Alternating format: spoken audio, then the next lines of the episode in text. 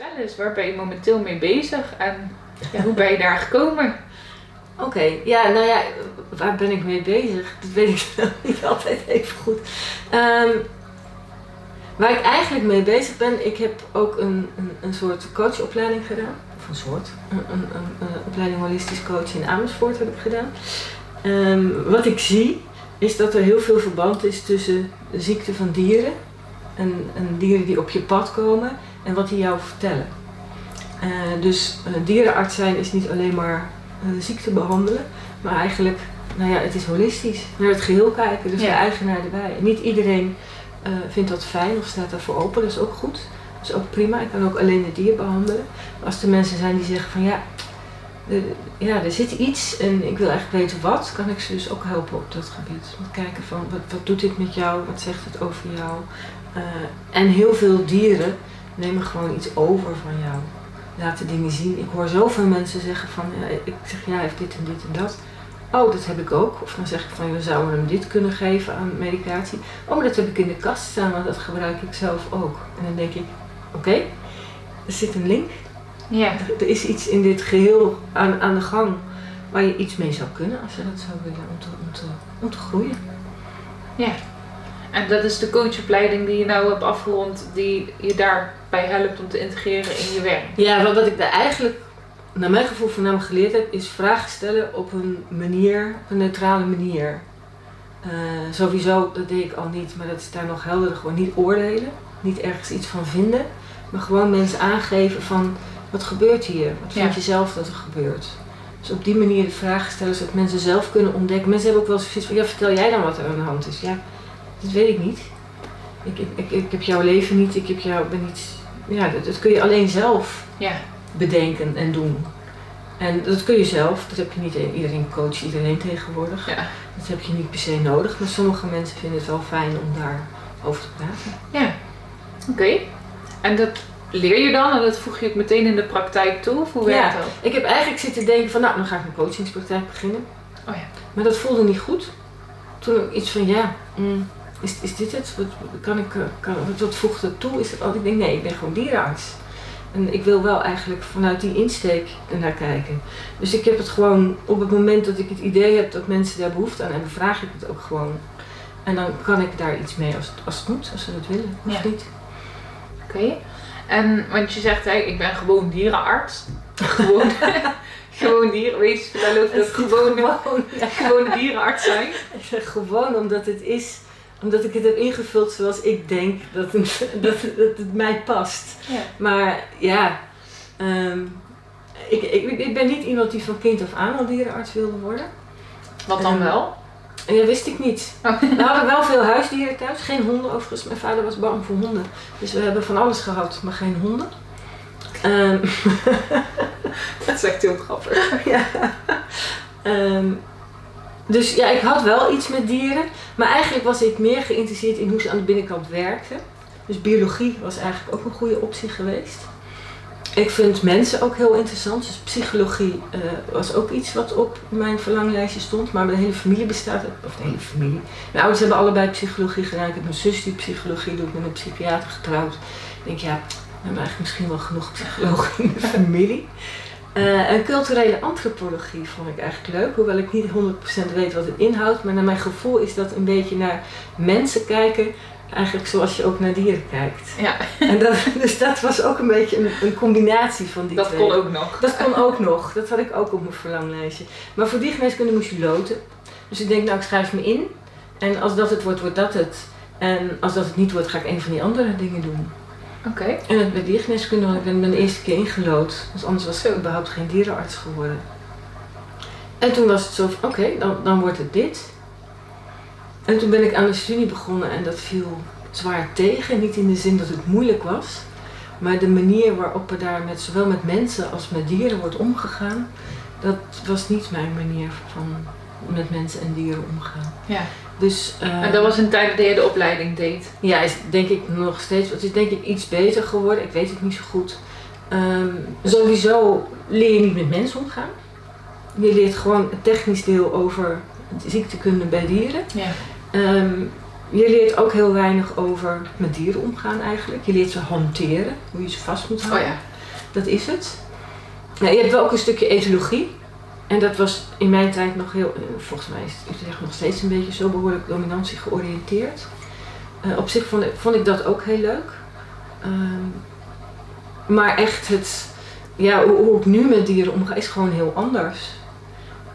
Ik, ja, ik communiceer niet met dieren op, zeg maar, op onbewust niveau, maar ik leg alles uit aan het dier in woorden. Uh, voordat ik iets doe. En ik heb het idee dat ze dat begrijpen. Misschien de woorden niet, maar de intentie. Of dat je een beeld maakt. Ik ken ook mensen die zeggen je moet een beeldje, beeld maken van hoe jij wil dat het wordt. En dat helpt mee. Ja. Um, ik, ik, denk dat ik dat ook doe. Dus als ik, ik doe heel veel titelbepalingen, dus ik neem bloed af. Dat vinden honden lang niet altijd fijn. Nee. Maar ik, ik laat ze gewoon rustig zitten. Ik zorg dat de eigenaar en de dier op hun gemak is, weten wat ze moeten doen. En dan laat ik ze het stuurbandje zien en leg ik uit dat ze dat omkrijgen. En dat doe ik om. En dan mogen ze kijken, ze mogen snuffelen. Het gaat heel rustig. Ja. En ik leg alles uit. Ik heb het idee dat dat het wel heel makkelijker maakt. Misschien is het ook alleen maar dat iedereen daardoor rustiger is. En misschien doordat de eigenaar weet waar hij aan toe is. Maar ik denk dat het voor de dieren ook helpt. Ja. En dat zijn dingen die ik doe. Um, ik weet dat het werkt. Maar hoe het werkt, weet ik niet. Nee, voor jou werkt het. Voor mij werkt het. Ja, misschien dat het bij een ander ook niet werkt. Ja. Maar dat vind ik leuk om te ontdekken hoe je op een zo natuurlijk mogelijke, zo vriendelijk mogelijke manier met mensen en dieren kan omgaan. Met ook de mensen. Maar hoe werkt het dan als je een eh, hond bijvoorbeeld binnenkrijgt die al een nare ervaring elders heeft gehad? Krijg je die dan ook? Soms wel. Oké. Eh, ik heb wel eens honden gehad die inderdaad bij een andere dierenarts uh, getraumatiseerd waren geraakt en dat het ook niet meer kon. En soms helpt het door ze op schoot te zetten. Of ze eerst gewoon, sowieso laat ik, ga ik eerst zitten. Iedereen gaat rustig zitten, de hond is los. Die kan snuffelen, die kan scharrelen. Uh, ik vlieg niet meteen op ze af, ik ijs niet. Als ze naar mij toe komen, dan laat ik ze even snuffelen of ik kriebel even onder een kind. Dus ik denk dat het kan. En verder laat ik ze gewoon hun gang gaan. Dan zijn ze al meer op hun gemak. En soms helpt het door ze op schoot te zetten bij een eigenaar. En er zijn ook honden waar ik zeg, nou kom eerst maar een paar keer terug om te oefenen voordat we echt gaan prikken. Ja. En een enkele keer zeg ik van, misschien moeten we hem gewoon enten of gewoon niet proberen bloed te prikken. Ja. Want het lukt ook niet altijd. Als ze echt heel bang zijn, dan, uh, dan gaan we het niet forceren. Nee, precies. Ja, er zit wel uh, wat werk in en om. Uh... ja, eigenlijk is dat belangrijker dan de ervaring. Dan, ja, precies. Ja. Oké. En dan, we hadden het net over de diergeneeskunde tot de coachopleiding, maar ik denk dat daar nog het een en ander tussen heeft gezeten. Wat je hebt gedaan. Ik heb eigenlijk, ik ben altijd aan het studeren geweest. Um, tijdens mijn studie al heb ik opleiding homeopathie gedaan. En vlak een jaar nadat ik afgestudeerd was, heb ik daar, ben ik, uh, heb van gehaald. Uh, in Nederland is, was het toen eigenlijk een beetje zo idee of acupunctuur of homeopathie als dierenarts. Um, maar op de een of andere manier heb ik toen, ik heb negen jaar lang uh, zowel regulier als homeopathie gedaan, maar er kwamen maar heel weinig mensen voor de homeopathie. Dat vond ik eigenlijk onbevredigend. Dus ik wilde eigenlijk meer die kant op. Maar alleen homeopathie kreeg je gewoon te weinig mensen. En toen kwam ik op een e-maillijst van Holistische Dierenartsen Internationaal. In Nederland hebben we natuurlijk niet zoveel. Um, en daar zaten dierenartsen die deden alles door elkaar. Echt uh, Ayurvedische kruiden, Chinese kruiden, homeopathie op allerlei manieren die ik nog nooit van gehoord had. Uh, chiropractie, met de voeding deden ze heel veel. Daar heb ik ook kennis gemaakt met zelf eten maken en dat soort dingen. Alleen iedereen had een beetje zijn eigen manier. Ze deed het anders. De ene gaf nog wel granen en gekookt alles. De volgende deed alles rauw. En de andere gaf wel botten en de volgende geen botten. Maar allemaal hadden ze, e- waar is het één gezin wel over. Je moet het zelf samenstellen. En niet kant-en-klaar kopen. Okay. En dat was voor mij wel een eye-opener. Dus daar heb ik heel veel geleerd. En daar heb ik ook ontdekt dat je heel goed alles door elkaar kon doen. Alleen wil ik dan niet alles heel oppervlakkig doen, dus ik ben eerst drie jaar acupunctuur gaan doen. Ik heb drie jaar Chinese kruiden gedaan en daar, dat was voor mensen eigenlijk. En daarna ook nog via internet een opleiding eh, voor dieren, voor Chinese kruiden. Ik heb iets met kruiden. Ik vind planten helemaal geweldig. En Chinese kruiden, ik denk eigenlijk dat alles wat je nodig hebt in je omgeving groeit. Dus eigenlijk wil ik de, de vertaalslag naar westerse kruiden maken. Ja.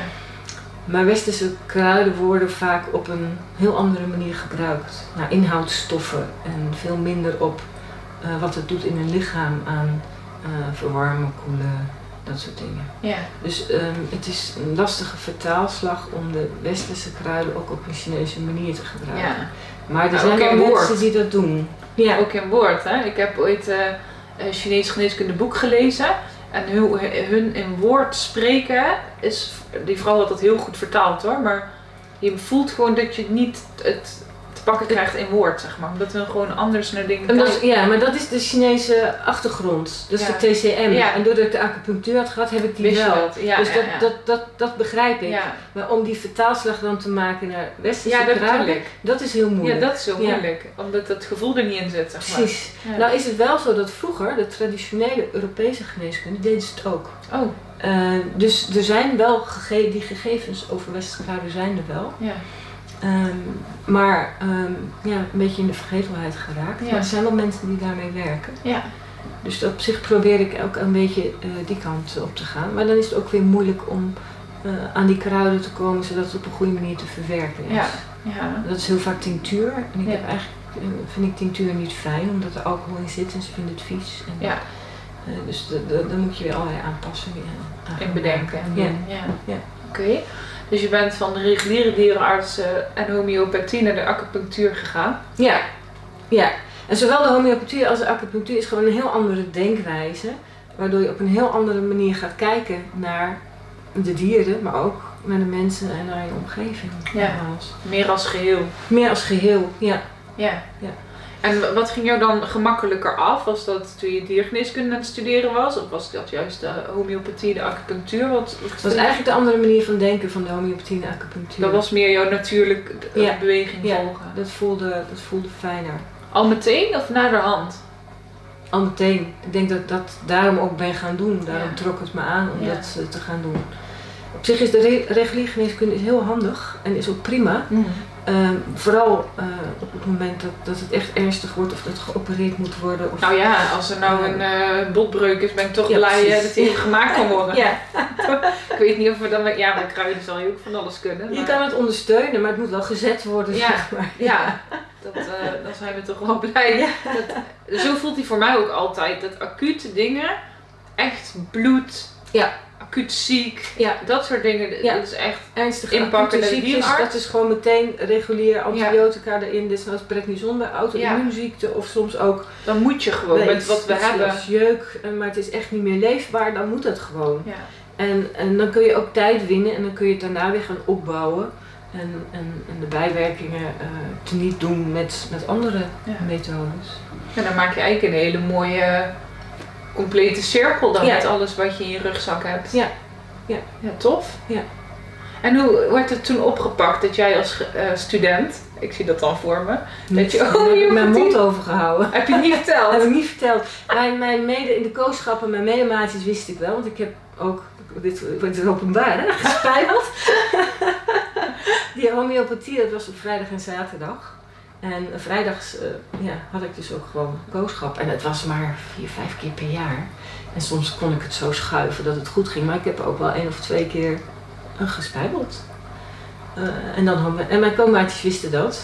Maar verder hield iedereen zijn mond over, want dat wordt absoluut niet geaccepteerd. Nee, Nee, nee. Dus moet het zal nu anders zijn, maar Nee, de het tijd. is nog steeds niet Oh, anders. Nee, absoluut niet. Dat is het allervreselijkste wat je Want over hoeveel jaar geleden praten dat jij student was en dat studeerde? 25 jaar geleden.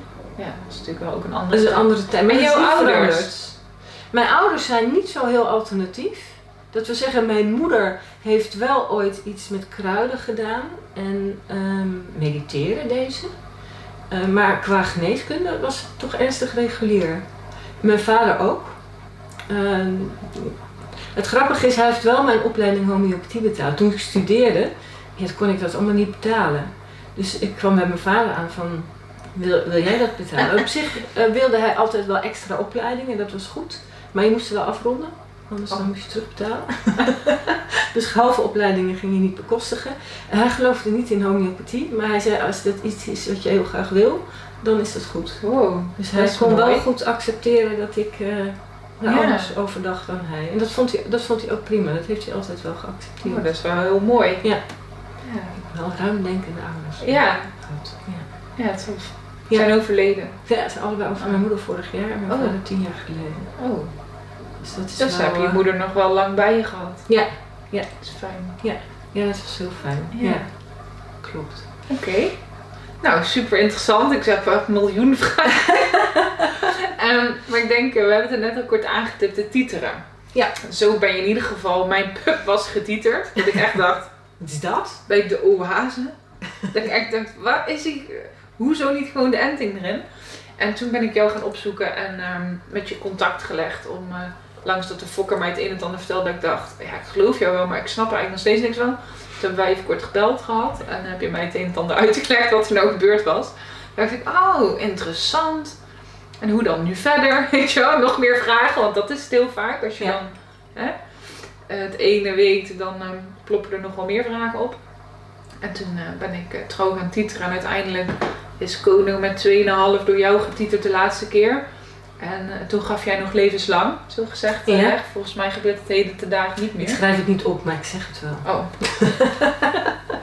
ja, maar in ieder geval toen eh, was hij levenslang beschermd dat ik dacht, nou, dat is wel heel handig. Ehm, ja, maar misschien is het leuk voor mensen die luisteren die echt helemaal dus niet weten wat titeren is, hoe het op jouw pad is gekomen. En ja, je hebt dit wel erg op de kaart gezet voor Nederland in ieder geval, toch? Ja, ja, Voor dieren. voor dieren. Ja, absoluut. Eigenlijk zou het voor mensen ook moeten kunnen, maar daar ben, daar ben ik niet zo in thuis. Het Volgens mij gebeurt het bij mensen al, hè?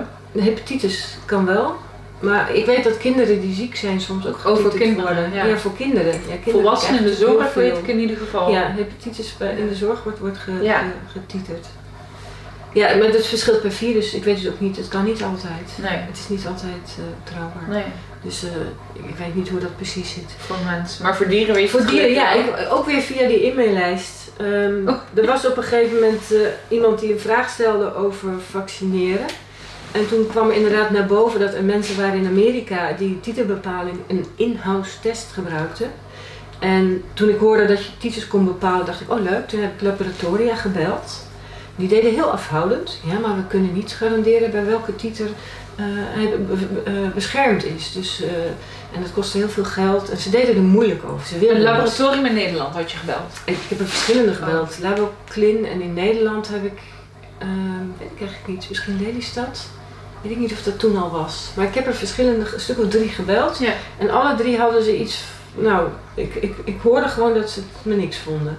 Dus ik denk, nou ja, dat, dan, dan maar niet. En toen hadden ze het op de lijst over een in-house test. Dat is iets wat je in de praktijk kan doen. Ik denk, oh, wat is dat dan? Dus ik die, die dierenarts persoonlijk gemaild van wat is dat voor test en hoe kom ik daaraan? En die heeft mij het mailadres van Beogal, dus het bedrijf in Israël wat die testen maakt, gegeven. Toen heb ik natuurlijk meteen even gekeken wat dat voor het bedrijf is, maar die maken alleen maar testen voor dit soort dingen. Dus ik denk, oh dat ziet er betrouwbaar uit, wetenschappelijk Ja. onderbouwd allemaal. Dus die heb ik gemaild. Nou, in drie dagen had ik een test in huis. En toen was van, oké. En nu? Dus eerst mijn eigen hondjes gedaan. Die had ik ondertussen al een aantal jaren niet geënt. Omdat ik toch ook wel het idee had dat die entingen waarschijnlijk veel langer werkten. En die had ik volgens mij zes jaar niet geënt. Die heb ik getiteld en die waren perfect. Ik denk, oké. Het is een bemoedigend begin.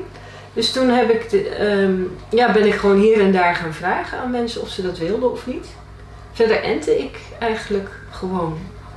En ik ben, toen ik pas afgestudeerd was, entte ik gewoon elk jaar de hele cocktail.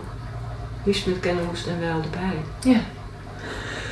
En onze, dolheid, onze Oh. dolheid moest in die tijd ook nog elk jaar. Ja, Dus ik deed echt zoveel mogelijk in één keer. Dan hoefden ze maar één consult te ja één keer hebben. stress hier. Ja, precies. Eén keer stress en Ja. voor de eigenaar goedkoper. Dus dan echt in één keer zoveel mogelijk.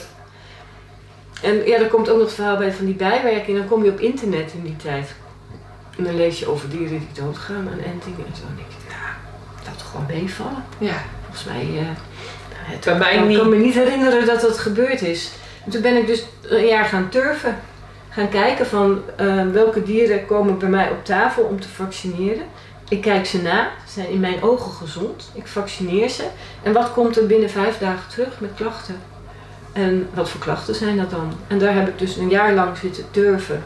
Binnen vijf dagen. Dus ja, ik heb maar gewoon een, een willekeurig Ja. aantal dagen. Ik denk, ik ga geen weken doen. Nee. Ik ga, eh, hoewel ik nu denk dat het ook kan. Ja. Dat ze zelfs na maanden Maar toen nam jij vanaf de enting vijf dagen, wie zie ik terug? Die zie ik terug. Welke zijn volgens mij gezond en komen na vijf dagen terug met klachten. En dat waren er ongeveer eh 19 van de 2000 honden die ik, ruim 2000, 2039 of zoiets. Eh 19, dan kom je dus op ongeveer 1% uit. Maar heel veel klachten waren kortdurend, niet ernstig. Ik denk ook dat er een heleboel mensen niet gekomen zijn omdat ze het normaal vinden dat een dier even ziek Oh ja. wordt van een enting.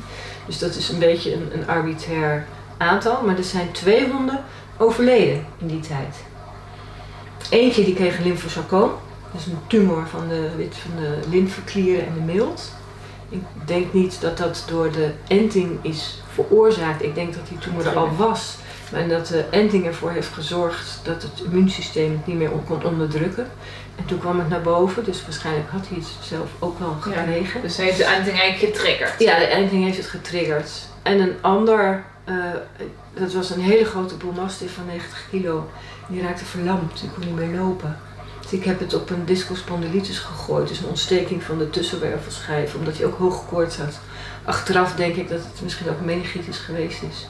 Maar hij reageerde helemaal nergens op. Ik heb alle, in overleg met Utrecht alles ingestopt, maar niks hielp. En omdat het 190 kilo is, die mensen niet konden tillen, hebben we na twee dagen besloten om in te slapen. Ja. Maar ja, daar ga je niet weken mee te Nee, daar ga je niet weken mee tobben. Jee. En, en dat, was dus, ja, dat was dus wel heel sneu. En dan kom je dus eigenlijk uit op twee doden. En dat is, twee, is 1 promiel. En dat is ook het getal wat fabrikanten aangeven aan Oh. bijwerkingen. Dus wat dat betreft zit daar wel een overeenkomst. Ja. Die geven aan dus 1 à 2 promiel. Nee, dat doen niet de fabrikanten. Er is een onderzoek geweest in volgens mij 97, Moore et al. Eh, en die kwam uit, die heeft, hmm, wat is het, 2, 3 miljoen dieren gecheckt, wel, wel- hoeveel bijwerkingen er voorkwamen en die kwam op 1 à 2 promiel uit. Ja. En dan heeft hij ook alleen naar ernstige bijwerkingen gekregen. Dus inderdaad, als je niet behandelt, dan eh, Ja. gaan ze dood. Dus dat is het aantal, dat is natuurlijk niet heel veel, maar ehm, dat is wel zoveel om te zeggen van hmm, liever geen enting als het niet nodig is. Ja. Het is natuurlijk wel heel slordig als een dier doodgaat aan een enting die niet nodig was geweest. Ja. En dat was mijn insteek een beetje om, om te gaan titelen.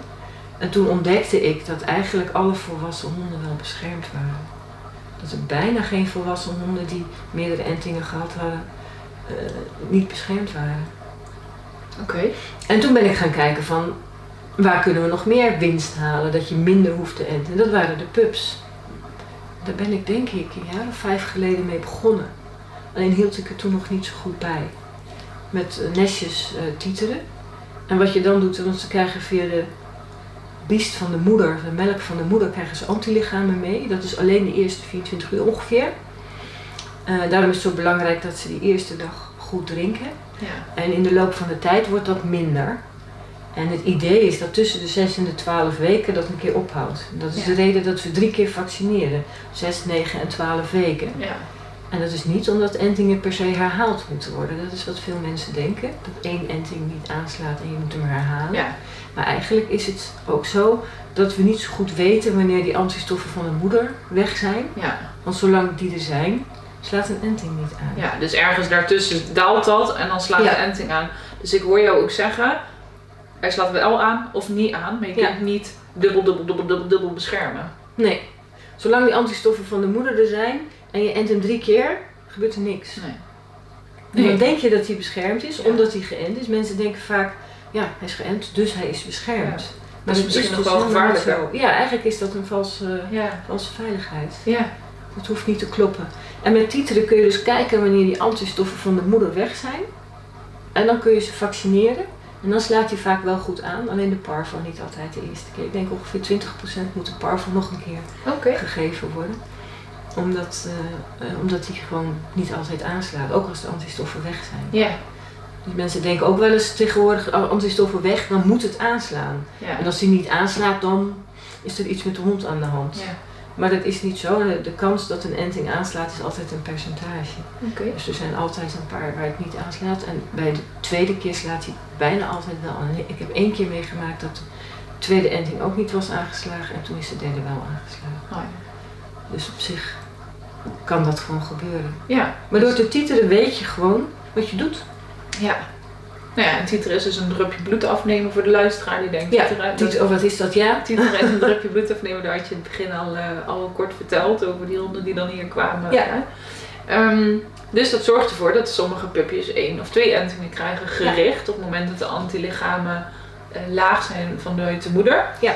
Ehm, dus minder, minder, eh, Minder entingen en minder kans op bijwerkingen. Ja. Want, maar die enting die je dan zet, die kan evengoed nog bijwerkingen Ja. geven. Ja, dus als je weinig ent, is het nog geen garantie Nee.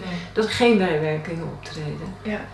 Nou heb ik wel eens zo'n magisch verhaal gehoord van een hond die, eh, het was volgens mij een herdershond, die gewoon 9 of 11 jaar was. En die deden ze titeren en die was niet beschermd en die had elk jaar gewoon alles, gehad. Dat kan.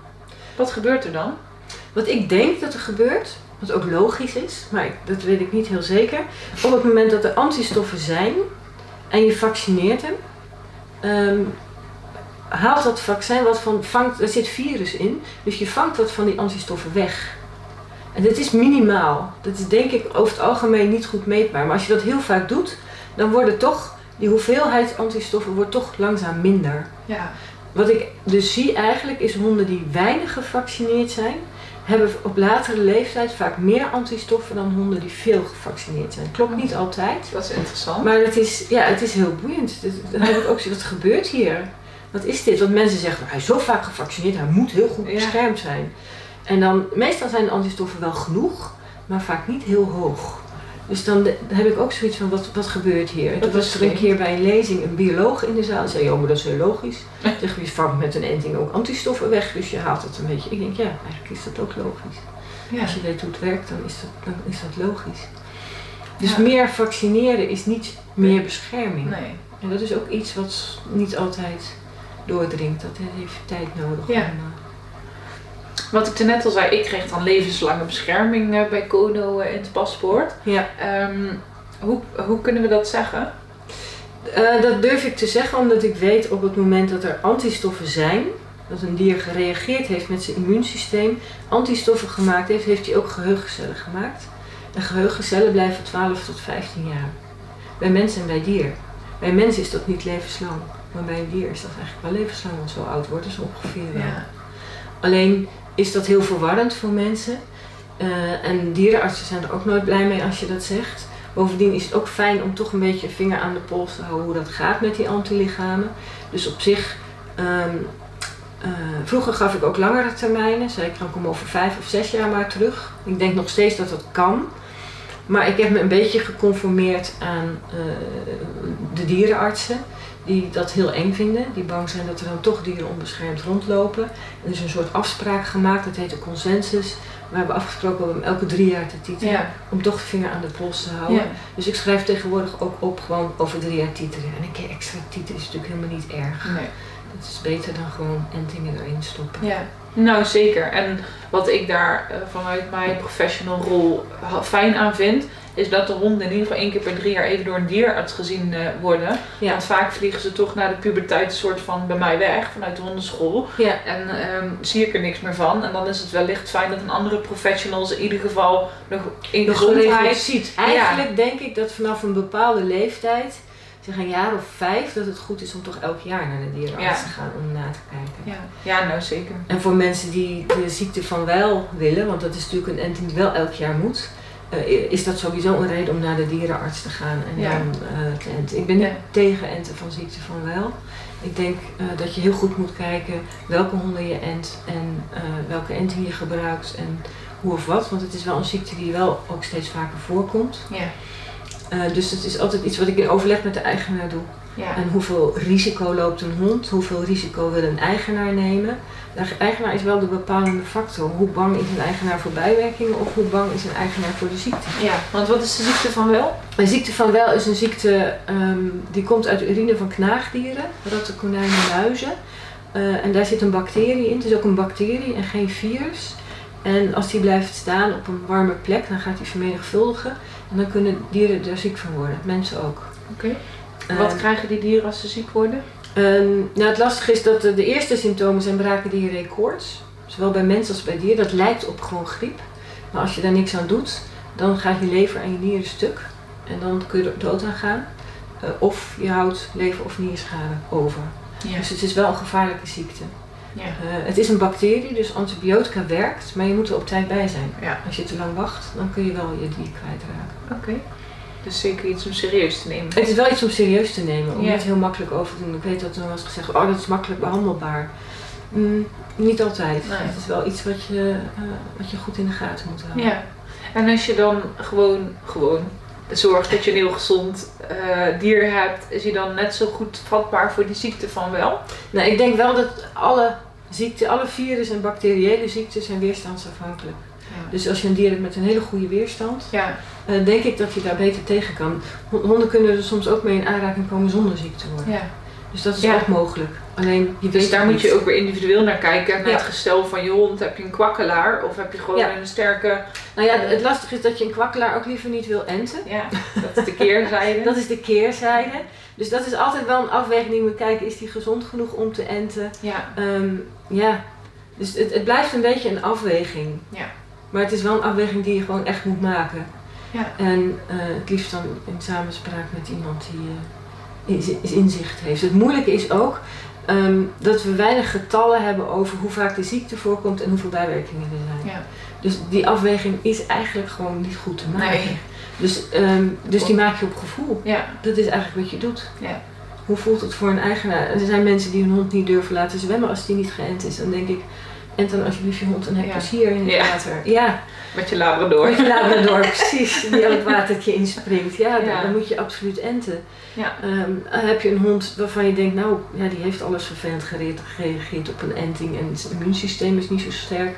Of hij heeft eh, een, een, een ziekte eh, waar het immuunsysteem een rol speelt. Dan Ja. denk ik, doe het dan maar liever niet. Ja. Maar dat kan inhouden dat je hem toch liever bij water vandaan houdt. ja, precies. En eh, bijvoorbeeld bij de rabies? En rabies is eigenlijk heel simpel. Eh, die is verplicht als je, buiten, als je grens overgaat. Ja. Eens in de drie jaar. Daar kom je niet onderuit. Nee. Zijn je kan, het- hij is titerbaar, want voor sommige landen moet je ook titeren. Ja. Maar dan moet je en titeren en vaccineren. Ja. En ja, dat is wet. ja.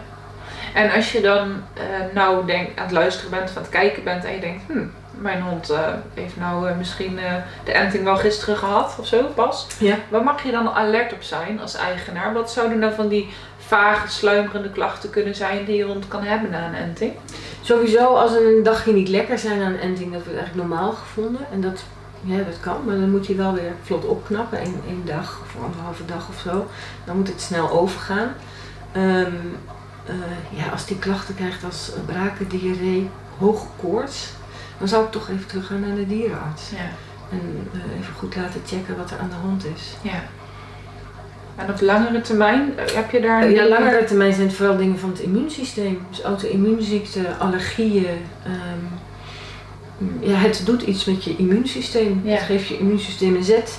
En het immuunsysteem is een balans. En het kan zijn dat die zet net op het moment komt dat hij al een beetje uit balans was en hem net over de top helpt. Dus dan denk ik aan auto-immuunziekten. Ja. En van Ja. de huid of nagels. Of, eh, En ik zie wel veel honden met jeuk. Ik weet niet, Ja. is dat toegenomen of is het in mijn beleving dat het meer is als ooit? Ja, ik zie natuurlijk alleen maar zieke honden. Ja, dat is jouw... vooral eh, veel honden met jeuk. Dus ja, ik zie ze heel veel. Ik denk dat daar ook eh, eh, met fokken iets eh, mee te doen is. Eh, want heel veel, atopie bijvoorbeeld, wat heel veel voorkomt, dat is een allergie, een inhalatieallergie voor pollen, huisstofmijt, allerlei dingen. Komt heel veel voor, is ook erfelijk. Dus ik denk dat fokkers daar ook eh, naar moeten kijken. ja. Want dat is degene wat het meeste voorkomt. Ehm, het lastige is dat pas op leeftijd van drie, vier jaar zich uit. Meestal, soms eerder. Maar ja, en als je dan al gefokt hebt met die Ja. hond, dan verspreidt het zich wel stiekem. Ja. Of je kan een hond hebben die wel een beetje last van zijn huid heeft, maar niet heel erg. En dan toch mee fokken. En dan kun je pups krijgen die wel heel erg last hebben. Ja. Dus eh, ik denk dat dat ook een grote rol speelt. Ja. En de voeding. Ja. En vaccineren ook. Dat zijn allemaal dingen die belastend kunnen zijn voor een lichaam. Ja, ja, precies. Dus die je goed in de gaten moet houden. Ja, helder. Eh, nou worden er bij ons in de omgeving geregeld dan titersessies georganiseerd. eh, nou ja, de- ook door, door jou, of ja, niet door jou, maar waar jij dan komt titeren. Maar ik weet dat ik in principe de eerste keer dacht, ik bel gewoon mijn dierenarts en dan vraag ik of hij wil titeren. En toen heb ik best wel een bak ellende over me heen gekregen. En dan moet je best wel stevig in je schoenen staan, Ja. om dan nog steeds te zeggen, maar ik doe het toch zo. Eh, en zo stellig was ik toen nog helemaal niet. Dus die bak ellende kwam binnen en ik dacht, oh, interessant wat hier gebeurt. Maar eh, ik, ik merk dat dus ook bij cursisten en eh, bij mensen in mijn omgeving. Die toch als ze gewoon komen voor even nagels knippen of Ja. iets anders. Dat er dan toch aangedrongen wordt op, op het vaccineren stuk. Ehm, waar komt die weerstand vandaan bij dierenartsen? Is het dan echt zo hun inkomstenbron eh, dat ze vaccineren? Want ze kunnen met titeren dan toch ook geld verdienen? Ja, ehm, het is ehm, misschien ook een beetje angst voor antivaxers, mensen die tegen vaccineren zijn. Dat vinden ze heel naar. Ja. En dat, dat, dat vinden de dierenartsen ook eng eigenlijk. Het is Ja. angst tegen angst. Ehm, dus ik denk dat ze daar bang voor zijn, dat mensen het doen omdat ze bang zijn om te vaccineren. Eh, en ze zijn bang dat dan de bescherming terugloopt. Ja. En dat er dan ziektes weer opduiken die er eerst niet waren. Dat is een angst die heerst. Ja. En ik denk dat als je titert, dat je dan die beschermingsgraad wel in stand houdt. ja. En niet alle dierenartsen zijn daarvan overtuigd. Nee, want er werd dan, eh, in ieder geval werd het zo gebracht richting mij. En eh, wat ik dus ook in mijn omgeving wel terugkrijg, is van ja, het is helemaal niet bewezen. En dat zolang die geheugencel, dat is ook een verhaal waar gewoon niks over bekend is, dus het is niet betrouwbaar. Het staat gewoon in mijn immunologieboek. ik heb het gewoon uit mijn immunologieboek gehaald. Ja, dus het is, Dus het is iedereen- gewoon wetenschappelijke informatie. Ja. Ehm, maar eh, als dierenarts leer je op de universiteit iets over antilichamen vaccineren. Je leert dat er gevaccineerd moet worden. Je leert dat er herhaald moet worden. Ehm, maar daarna, je leert geen vaccinatieschema's. Daarna komen de vertegenwoordigers van de industrie. Die komen aan vertellen wat, hoe hun vaccin gebruikt moet worden. En die leveren de vaccinatieschema's Ja. aan. Dat is natuurlijk niet helemaal onpartijdig. Nee. Die willen toch graag dat er veel gevaccineerd wordt, want ze willen gewoon verkopen. Ja. En dierenartsen ehm, willen natuurlijk ook wel geld verdienen, maar dat kan ook aan titelen. Dat kan- Ja. kun je op een andere manier inkleden. Veranderingen zijn lastig altijd. Mensen veranderen moeilijk, dierenartsen veranderen misschien nog iets moeilijker. Ehm, ja, en het lastige is ook dat eh, ze halen veel van hun wetenschappelijke informatie van de Universiteit Utrecht. En daar wordt niet gevaccineerd. Ja. Dus die hebben daar niet hele concrete voorbeelden van of dingen hoe Nee. zij het doen. Ja. Dus je moet toch, je wordt toch een beetje losgelaten en dan ben je toch afhankelijk van de industrie en de vaccin, degene die de vaccins aanleveren. Ja. Want die moeten aantonen dat dat werkt. Maar hoe lang het werkt, ja, dat tonen ze niet aan. Nee. Dat, dat sowieso ook niet omdat het dure proeven zijn, lange Ja. proeven. eh, het kost dierproeven, dus het kost ook dieren. Dus het is Ja. ook helemaal niet fijn om te doen. Dus meestal zijn het derden die dat doen, die dat soort proeven Ja. gaan doen, omdat ze willen aantonen dat het langer werkt. Ja, ja helder. Ehm, ik had daar nog wel een eh, vraag over. Schiet me niet meer te binnen. Net had ik hem nog, maar dan dwalen we weer af. Nee, bij Dierenartsen, bijwerkingen. Nee, ja, voor jou is het natuurlijk een mooie rol eh, weggelegd om ook die dierenartsen dus voor te lichten over dit verhaal. Oh ja, ik weet wat ik wil zeggen. Toen jij dus het titeren met die pupjes en ook nesten ging doen, Ja. eh, dat is denk ik ook waar ik een soort van ingestapt ben. het hele gebeuren. ja. Maar het is best wel groot geworden. Ja. Er zijn steeds meer fokkers die dat willen en die dat doen. Er zijn gelukkig ook steeds meer dierenartsen die ook pupjes doen. Want er zijn ook nog veel dierenartsen die geen pupjes doen. Ehm, ja, dus het wordt groot. Ik, ik heb informatie verzameld over de laatste twee jaar. En ook een aantal dieren van daarvoor. En ja, daar wil ik een stuk over schrijven. Maar dat moet ik even tijd voor vinden om dat te doen. Ja. Maar die informatie heb ik en die heb ik specifiek daarop verzameld. Dus het moet wel komen, een artikel. Ja. En dat wil ik eigenlijk kijken of dat in het tijdschrift voor diergeneeskunde kan. Zodat dierenartsen ook meer geïnformeerd worden over hoe dit gebeurt. En ik hoop dat er dan ook bij, andere dierenartsen wat meer aanslaat. Ja, want hoeveel dieren, heb je enig idee hoeveel dierenartsen er nu in Nederland titeren? Nee, ja, je hebt die lijst op Facebook van Titelen met Vaccicheck. Ja. Die heeft een lijst. Volgens mij zei helemaal laatst dat er ongeveer 200 locaties waren waar getiteld kon worden. Zo, maar dat is dan, moet ik het zo zien dat dat dus ook in de afgelopen vijf jaar is gecreëerd? Ja. Maar dat is toch ja, waanzinnig? Dat is de afgelopen paar jaar gecreëerd, ja. Ben je niet super trots dan, dat, dat, je dat dan toch in beweging hebt gezet? Het heb ik me nooit zo heel erg. Of het, ik ben niet alleen natuurlijk die dat gedaan heeft. Ehm, ik ben, in mijn eentje ben ik eigenlijk gewoon, weet je, ik doe gewoon mijn dingen en ik zie wel of anderen meegaan of niet. Daar heb ik nooit specifiek mijn aandacht op gericht. En dat is via Facebook.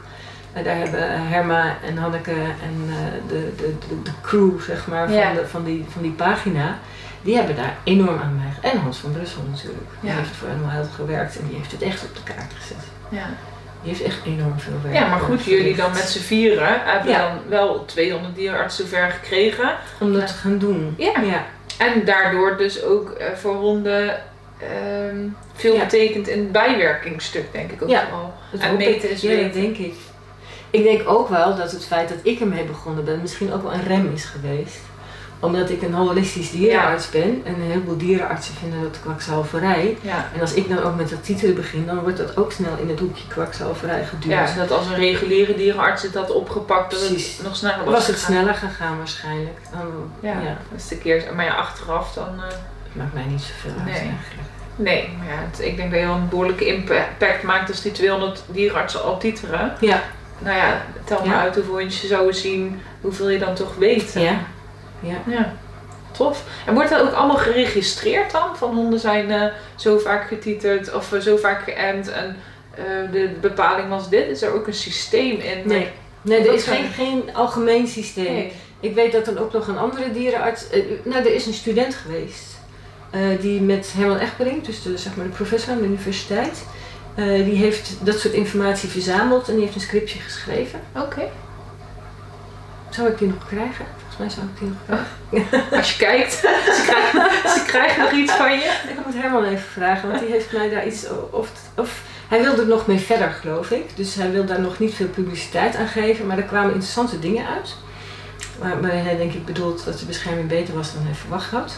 Eh, dus hij wil wel verder met dat onderzoek. Dus er zijn Oké. denk ik ook weer of andere studenten of hij is aan het zoeken of ze zijn er al die ook weer dit, met dit soort informatie aan de slag gaan. Om Ja, dat te super. doen. Ja, Ja, super. ja. Dus er wordt wel aan gewerkt, maar er is niet een centraal punt waar alle gegevens heen gaan. Dat, ja, eigenlijk zou je iemand moeten hebben die dat coördineert. Ja. Maar dan moeten alle dierenartsen meewerken. En ja, je kan wel, in mijn ervaring, je kan wel heel veel gegevens verzamelen. Je moet er ook iets mee doen. Ja.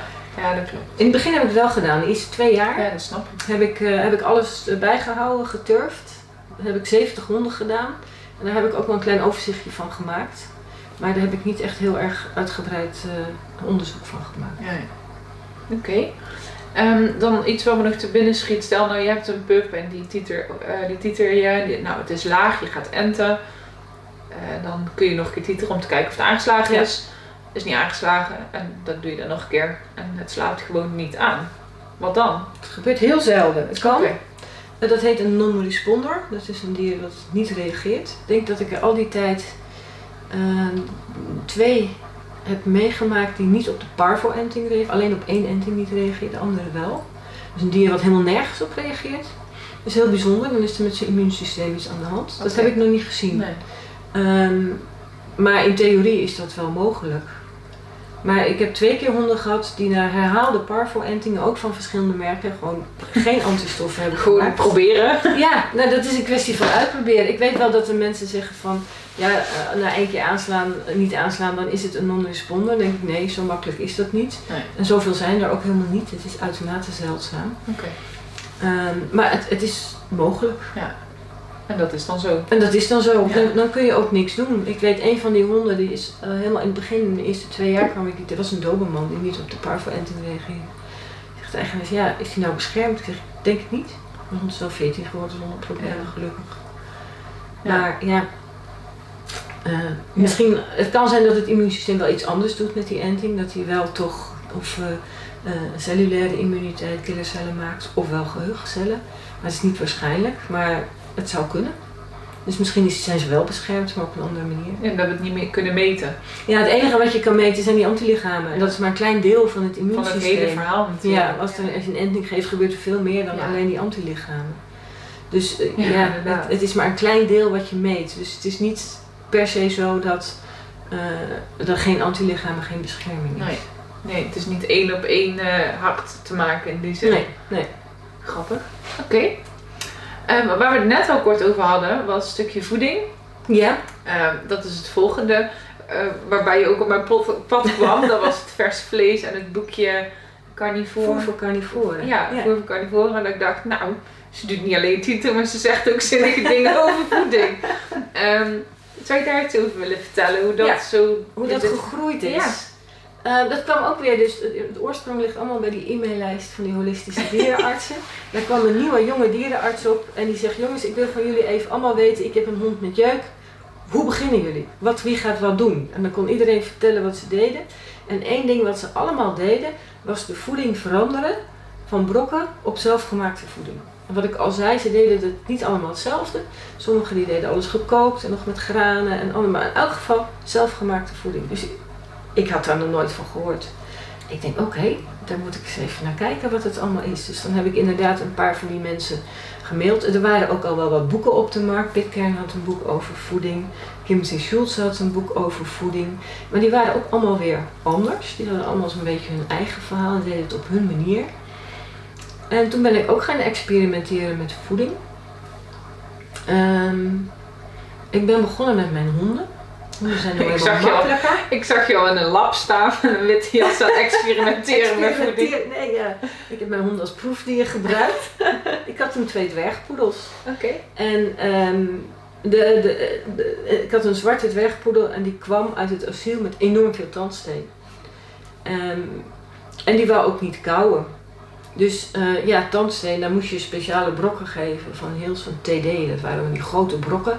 Die waren een beetje elastisch, zodat de tandsteen wegging. Dus die gaf ik dan aan hem, een arme hond. Die at alleen als hij omviel van de honger. En dan zag je hem met pijn en moeite zag je hem kauwen. Dus achteraf denk ik, god, wat heb ik die arme hond aangedaan. Maar goed, ik dacht, dit is het, zo moet het. En dan moet het beter gaan.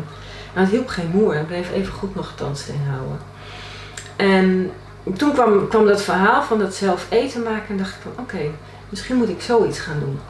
En uh, toen ben ik zelf gaan samenstellen, maar dat deed ik nog met gekookte groenten, wel rauw vlees en ik gaf geen botten.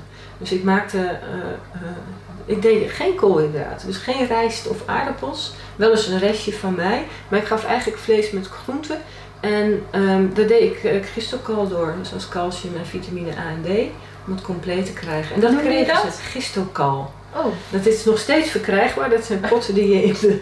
Het is een, soort um, een gemalen botten met, met vitamines erdoor. Oké. Okay. Dat is een soort supplement wat gegeven over vlees gestrooid werd als extra aanvulling. Voor honden ook? Voor honden, het is speciaal voor honden. Ja, oké. En dat deed ik erdoor en dat gaf ik ze. En op zich ging dat al een heel stuk beter met dat tandsteen. Ik hoefde niet meer elke drie maanden schoongemaakt te worden. Ik kon dat twee keer per jaar. en toen kwam ik op internet op Doggynet heette dat. En daar had je ook een afdeling voeding en er zaten een paar mensen met een hele grote mond die precies wisten hoe het moest. Oh ja. Uh, Ian Billinghurst kwam daar. Die zitten nou op Facebook, die mensen. ja, die zijn altijd actief op internet. en uh, nee, ik deed helemaal fout. Oh. Uh, ik moest botten geven en alles rauw en, en ja, en, en dat, toen kwam Ian Billinghurst om de hoek kijken, die dus, uh, um, wat had hij geschreven? Uh, Rob, nee, Feed Your Dog Bones, Raw Bones, nou, ik weet niet meer hoe die heette. Uh, dus die boeken kwamen om de hoek kijken. Dat was de tijd dat hij ook nog pulvruchtenmaaltijden gaf. Dat is hij later mee gestopt. Um, maar die gaf ook niet elke dag compleet. Maar die wisselde af, zodat je over drie weken tijd dat compleet gaf. Dat heb ik een poosje gedaan. Dat beviel eigenlijk heel goed. Uh, dus toen kregen ze wel botten. De... Toen gaf jij dus ook uh, kippennekken bijvoorbeeld? Ja. Rauwe kippennekken? Rauwe kippennekken. Die kon ik bij de poelier halen per 10 kilo. en dan twee poedeltjes. En later ben ik ook de katten. Ik denk ik moet eerst... Ook de kattenbotten? Nee, nee, toen ben ik de katten op vlees ook gaan overzetten. Oké. Okay. En, en dat beviel eigenlijk ook heel goed. Dat was lastiger. Uh, want die zijn zo kieskeurig als ik weet niet wat. Iets wat ze de ene dag eten, dat hoeven ze de volgende dag niet meer. En dat was een gemier en een gedoe. Maar ik heb het gewoon volgehouden. En eigenlijk ging het wel goed. Ze kregen bij mij drie keer per dag eten. Uh, en als ze iets niet lust hadden, pech gehad. Kregen ze de volgende, de volgende maaltijd kregen ze weer wat anders. En dan ging dat meestal wel. Dus toen ben ik inderdaad uh, het Billinghurst verhaal gaan aanhouden zoals hij het deed. En later ben ik daar steeds makkelijker en soepeler in geworden en ben ik het gaan aanpassen.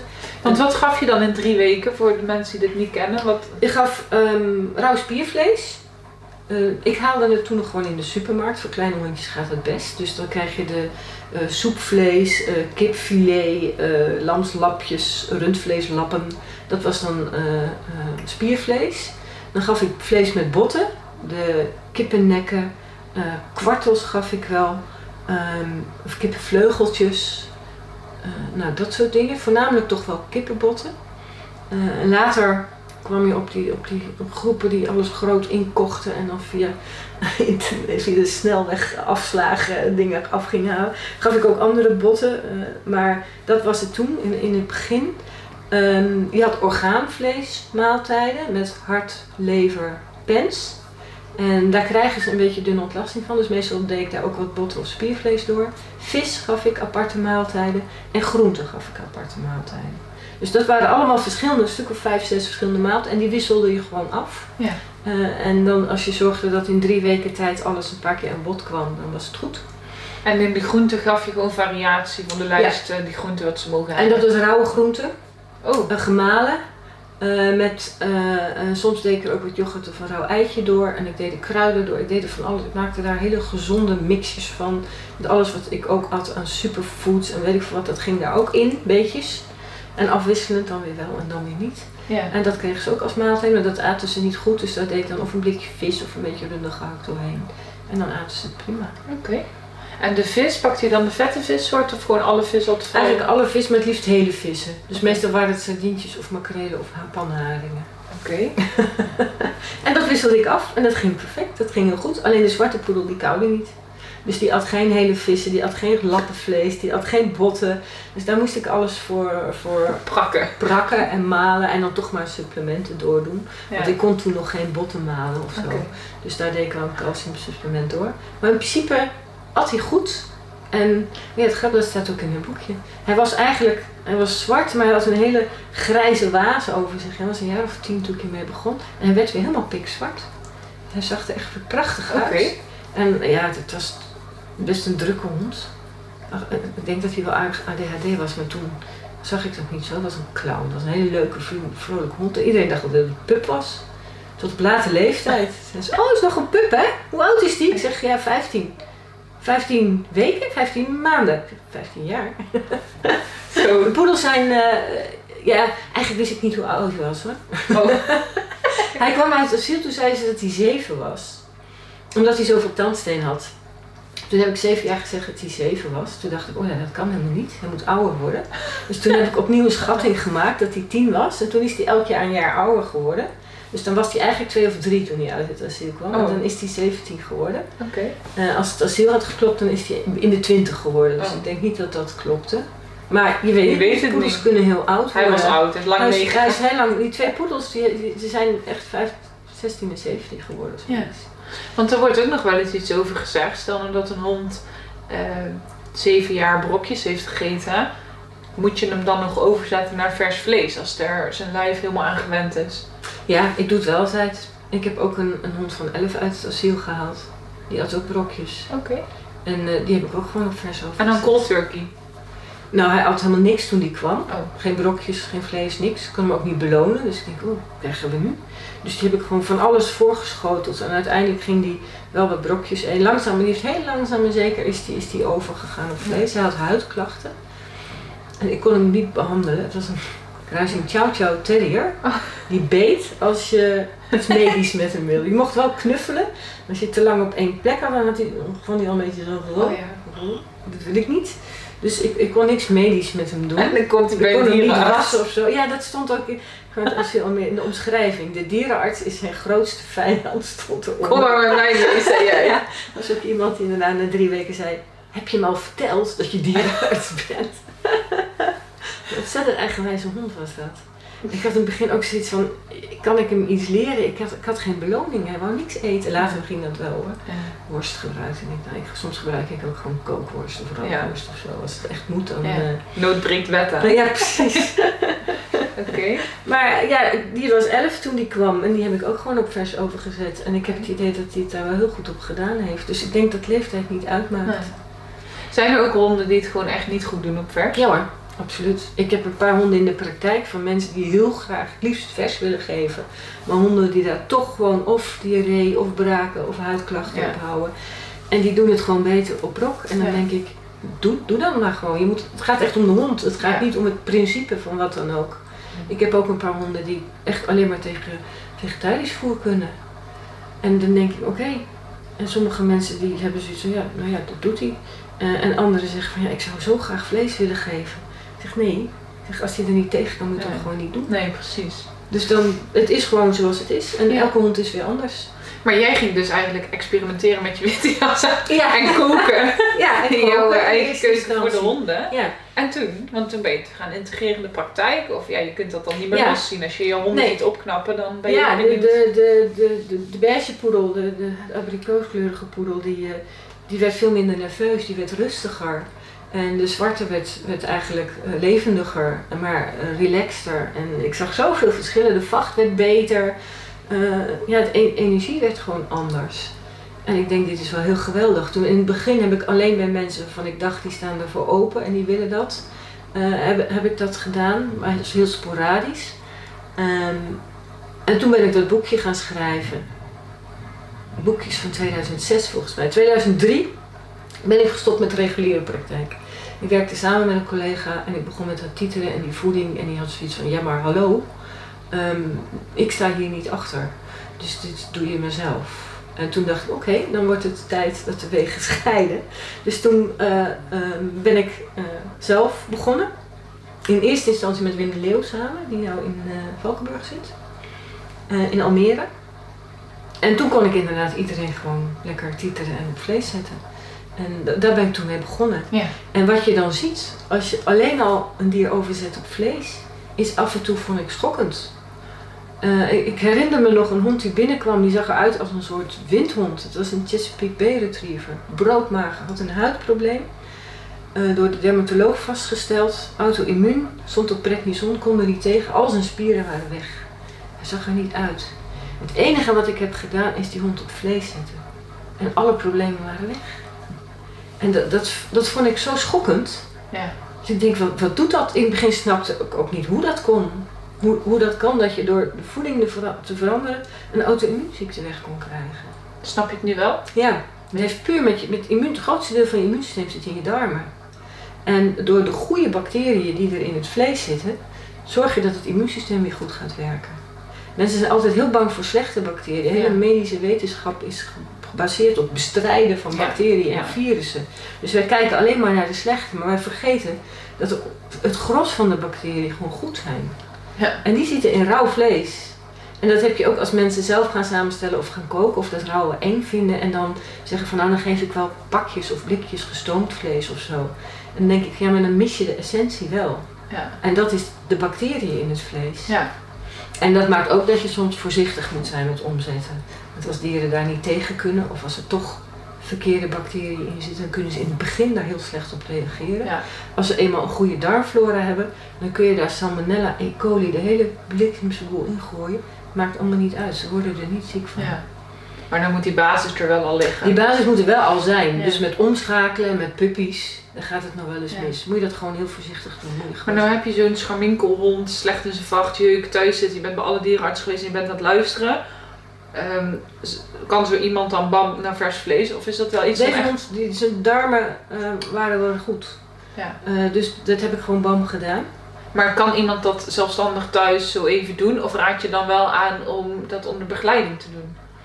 Eh, bij dieren met, ehm, met diarree, met, waarvan de darmen dus niet stabiel zijn, daar moet je onder, onder, echt onder begeleiding doen. Want dan kan het heel verkeerd gaan. Oké. Eh, maar dieren met eh, eh, andere ziekten waarbij de darmen gewoon stabiel zijn, die gewoon goede ontlasting hebben, die zelden diarree hebben. Ja. en die ook andere dingen kunnen eten zonder dat ze daar meteen van streek van zijn, die kun je gewoon bam overzetten. En als je het eng vindt kun je het ook voorzichtig doen. Gewoon beginnen met een lepeltje eerst, kijken wat er gebeurt. Ja. Dus één maaltijd, kijken wat er gebeurt. Ja. En als het allemaal goed gaat, gewoon rustig overzetten. Ja. Dat kan ook. Maar dan komen ze nu uit. eh, ja, je kunt voor kleine hondjes gewoon zelf nog naar de winkel gaan en dingen hanteren Ja. wat je net zegt. Mijn hond van 55 kilo wordt dat iets ander Ja, verhaal. wat duur. Ehm, dus dan kom je bij KVV's uit. Ja, kan. Je kan ook gaan, barven heet dat dan, wordt het genoemd. Ik noem het zelf samenstellen, want Ja. barven dat is dan ook een bepaalde methode. Ja. Eh, je kan ook gaan zelf samenstellen, maar dan wordt het wat ingewikkelder om aan alle ingrediënten te komen. Ja. Dan Ja, en ik er- en geld in stoppen. Als ik Ja. dan even puur persoonlijk kijk, ik vind het echt eng dat botten geknagen. Ik heb er helemaal, ik, oeh, zelf zeg maar. Ja. Ik vind dat echt spannend. Omdat je bang bent dat ze, dat ze Ja. splinters krijgen. Nee, zo. dat niet, maar gewoon dat ze stikken. Dat geluid en dan doen ze weer terug en weer inslikken. Of Ja, weet je moet dan- het ook niet doen bij honden die heel schrokkerig zijn. Je moet ook een beetje kijken welke hond je het laat doen. Ja. Ik ben daar wel voorzichtiger in geworden. Mijn eigen honden, eh, bij honden waarvan je weet dat ze van jongs af aan bot kunnen eten, daar is dat eigenlijk geen probleem. Die kunnen vaak heel goed inschatten wat ze wel en niet kunnen doorslikken. Bij honden die, een labrador die heel hongerig is en schrokkerig eet, eh, eh, moet je heel voorzichtig zijn en misschien zelfs niet doen, Nee. botten eten. Nee, die van mij schokt niet, maar die doet altijd zo inslikken. Dan komt nog een keer terug. En ik doe dan vaak dingetjes zelf drogen. Eh, op de boerderij waar we werken, dan krijg ik wel eens een rundertong mee naar huis. Ja. En dat droog ik dan zelf. En dan kom je zo, dan krijg je een hard stukje. Nou, en dan staat hij te eten en dan slikt hij door en dan komt het weer half terug. En dan, boe, en dan die geluiden erbij. Ik vind, ja, ik vind het echt... eh, dat zou dat eigenlijk wel gewoon moeten kunnen. En, en, en gewoon die tong rauw geven, dat hij moet kauwen op die hele tong. Als maaltijd. Hij is, hij is rauw vlees gewend. Ja, Dus het zou moeten kunnen. Ja. Eigenlijk denk ik dat het geven van grotere stukken, dat ze moeten kauwen, dat het ook weer heel veel voordeel heeft. Ja, en hij wil altijd alles lekker prak. Anders eet hij niet. Zelfs een ei, zeg maar, als ik dat zo geef, moet ik echt een enkele gedeelte hebben, wil hij eraan beginnen. Want het liefst heeft hij dat ik kleine stukjes van hem. Ja, maar dan zou ik gewoon engere geduld hebben en zeggen, joh, zoek het uit, hier is je Oké. ei, dag. Ja, ik denk, ik denk eigenlijk... het kan ook, wat- tanden zijn, toch? Dat zou ook kunnen zijn. Dat Het dus kan ook zijn dat hij last van zijn tanden heeft, Ja. dat hij daarom niet wil kauwen. Dus dat moet je inderdaad even Ja. goed na laten kijken. Ehm, maar sommige honden zijn gewoon lui. Oh. En als ze weten van, oh, maar maakt het wel klein als ik... Heeft hij mij goed geleerd. goed geleerd. Bij ons wisselt het ook hoor, hoe goed honden kauwen en hoe goed ze daarmee om kunnen gaan. Ja. Nou ja, ik vind het wel een hele interessante, want ik heb hem ehm, door omstandigheden de afgelopen tijd ook een periode blik gegeven. En ehm, die van mij at, zeg maar, en dan at hij weer even niet. En dan at hij weer en dan at hij weer niet. Maar met rauw vlees krijg je dan een soort van, ik ga veel weggooien. Ja, En ik voer graag biologisch, dat is gewoon een wens van mij. Ehm, dus toen ben ik even overgegaan op blik. En wat me opviel is dat op blik zijn ontlasting dus wel anders werd. Wat, wat eh, niet dun, maar zachter. Eh, maar hij had wel minder last van zuur leek. Minder opboeren, minder oprispingen. En nu heb ik hem teruggezet naar vlees. En dan doe ik het, s ochtends eet hij het moeilijkst. Dus s ochtends krijgt hij nou iets van blik. En dan in de avond eh, vlees. En dat gaat heel goed. En dan heb ik zowel de oprisping als de eh, ontlasting zeg maar goed. heb je goed. Ja. Per ongeluk ben ik daarbij uitgekomen eigenlijk. Ehm, maar wa- wat is dat oprispen waar hij dan last van heeft? Dan ging hij ook uit zijn bek stinken. Ja, het, het is toch zijn maag die dan op de een of andere manier het niet goed kan verteren. Oké. Wat het precies is, weet ik ook niet. Maar dat, dat is inderdaad, ehm, ja, dan zit er of iets in wat niet helemaal goed is. Ik denk wel, het KVV is natuurlijk gemalen. Ik denk dat dat ook wel eigenlijk een ernstig nadeel is, waardoor het sneller verteert en sneller doorgaat. Ah, Grotere stukken blijven langer in de maag zitten, omdat ze, ze slikken ook grote stukken door. ja, ja zeker. En, en dat kan gewoon. Ja. ja. Ik heb dus een hondje gehad wat elke drie uur moest eten, anders ging hij braken. Zelfs s'nachts. Mensen stonden s'nachts op om elke drie uur die hond eten te geven. Want anders ging hij braken en dan was hij gewoon twee dagen van streek. En, dat, en die heb ik ehm, wel, daar, daar ben ik, ik heb ze wel in het begin, eh, die heb ik dus grote stukken laten geven, vlees, in het begin gekookt. En toen is dat langzaam is dat wel beter gegaan, zodat een dierenarts zeggen wel, het heeft te veel maagzuur. Ik denk niet dat hij te veel maagzuur heeft, ik denk dat maagzuur te weinig te doen heeft. En botten en vlees verteert voornamelijk in de maag. Dat heeft maagzuur nodig om vloeibaar te Ja. worden. En koolhydraten en vetten, eh, dat gaat eigenlijk vrij makkelijk door naar de darmen. En de grootste deel van de vertering vindt in de darmen plaats. Ja. Dus als je veel koolhydraten en vetten geeft, dan blijft, is de maag te snel leeg. Maar ook als de, de stukjes te klein zijn, is de maag ook te snel leeg. Ja, En dan kun je zuurbranden krijgen. Oké. Ik heb mijn, mijn hondje, ik heb een kruising pointer, wat niet zo heel groot is. Eh, grappig, is, die, die, die van jongs af aan eh eh, gebarfd, dus eh, heel grote stukken gegeten. Eh, en daar ben ik mee doorgegaan. Toen ze een maand of acht was, ben ik eh, twee weken op vakantie geweest met mijn moeder. En toen heeft mijn man voor gezorgd. Mijn man maakt bandit, diepvriesvoeding. En die geeft de honden bandit. Terwijl ik zoiets heb van, waarom zou je het eerst malen en invriezen en dan weer ontdooien en aan de hond geven? Ik viste gewoon alle grondstoffen eruit en dat gaf ik aan mijn hond. dus zij was acht maanden en ze was gewend om grote stukken te eten en eigenlijk elke dag dingen te moeten kauwen. En toen die twee weken heeft ze dus gemalen voer gekregen. En toen kreeg ze dus last dat ze 's ochtends moest braken, gal moest braken, dat de maag leeg was. Dus Eh, dan gaat het er te snel door. dan gaat het er te snel door en is de maag te lang leeg. Terwijl als je s'avonds dus botten of, of Ja. een groot stuk vlees geeft, dan blijft dat langer in die maag zitten. En dan hebben ze minder last van maagzuur. Ja. En, en dan, dat is wel een hele goede, daar heb ik echt nooit over nagedacht. Dat het zo gemalen is, dus een soort van voorverteerd. Ja. soort van. Ja. En het er sneller uit is en die maag dan nog bezig is. Ja. Dat is wel een hele interessante. Het werkt niet altijd zo, geloof ik. Maar het is wel iets wat... eh, maar het lastige is om, om aan grote stukken te komen. Ja. Dat, dat, dat moet eigenlijk... Weet je, de NVA vindt dat niet fijn dat dat, dat soort dingen verkocht worden. Dus die, eh, het, het mag, dus ze kunnen er niks aan doen. Nee. Maar ja, dan moet je toch of bij slachthuizen langs of bij eh, mensen die dat soort dingen verzamelen Ja. en verkopen. Je hebt wel allerlei vers vleesvoerfabrikanten die ook losse dingen hebben. Ja. Dus op zich kan, kan het wel. ja. En, en het stuk ehm, wat dat dier waar je dan slachtafval van eh, krijgt te eten heeft gehad, wat voor Ja, dat is heel belangrijk. In feite zou je dieren moeten hebben die op het gras hebben gestaan. Dat is het allernatuurlijkste. Ik heb ook wel eens honden die niet tegen runderpens kunnen. En wel tegen rundvlees. En dan denk ik, dat is waarschijnlijk iets wat die, in die brokjes, die, eten brokjes, eh granen of zo die erin zitten en die aan die pens vastgekleefd zit waar ze op reageren. Dus dat is ook nog mogelijk. Ja. Dus ik denk dat het heel belangrijk is dat het, wat de dieren gegeten hebben zo natuurlijk mogelijk is. Dan zitten er ook veel meer omega-3 vetzuren in. Ja. Eh, ja, dan is, dan is het veel natuurlijker. Ja. En wat, wat is dan het grootste opknappunt met vers voeding, even los van KVV of eh, zelf samenstellen, met een brokje? Wat, wat is dan de, het, het... Ik denk de bacteriën. Ja, dat is juist hetgene ook waar dan Waar de wereld waar weer iedereen zo bang van is. Ja. Ja. ik denk dat die bacteriën gewoon heel nuttig zijn. Ja. Ik heb zelf ook al het gevoel dat, het, ehm, dat honden die brokken eten, maar breek maar in als je denkt stop daarmee. Ehm, dat honden die brokken eten eigenlijk ook te weinig drinken. Waardoor ze eh, te weinig vocht binnenkrijgen. En op het moment dat ze dus vers vlees gaan voeren, het vochtpercentage ook omhoog gaat. Dat is ook iets waar Ja. ik altijd mee over na zit te denken. Ja, en dat is ook goed. En dat is vooral een kattenverhaal. Oké. Eh, ik denk dat brokken voor katten veel gevaarlijker zijn dan honden. Honden kunnen redelijk omnivoor leven. Dus die kunnen aardig wat koolhydraten, groenten, dat soort dingen verwerken. Dus vegetarisch, dat lukt Ja. vaak ook nog wel. Ik denk niet dat het ideaal is, maar weet je, als mensen dat per se willen of de hond eh, Ja. doet het daar goed op, denk ik oké. Voor een kat is dat een ander verhaal. Ehm, heel veel katten krijgen blaas- en nierproblemen, vooral als ze ouder zijn. Ja, dan Ja. 15 krijgen ze nierproblemen. En ik denk dat dat met de droge brokjes te maken heeft. Ja. Ze drinken te weinig. Ik denk dat katten eigenlijk best 20 moeten kunnen, 20, 24 moeten kunnen Ja. worden. En dat hoor je ook geregeld. Nou ja, stromend water alleen dan, hè? Stromend water of water met een smaakje, regenwater Ja. of een vijver of dat soort dingen. Ehm, ja, dat vinden ze vaak lekkerder. En, en soms wordt er aan brokjes ook zout toegevoegd om ervoor te zorgen dat ze veel drinken. Maar ja, dan krijg je juist Ja. eh, dat het dus minder goed voor de nieren is.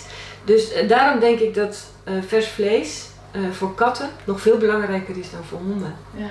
En blikvoer kan ook, maar blikvoer heeft misschien een link met schildklier. Dat weten we nog niet zeker waar die schildklieren vandaan komen.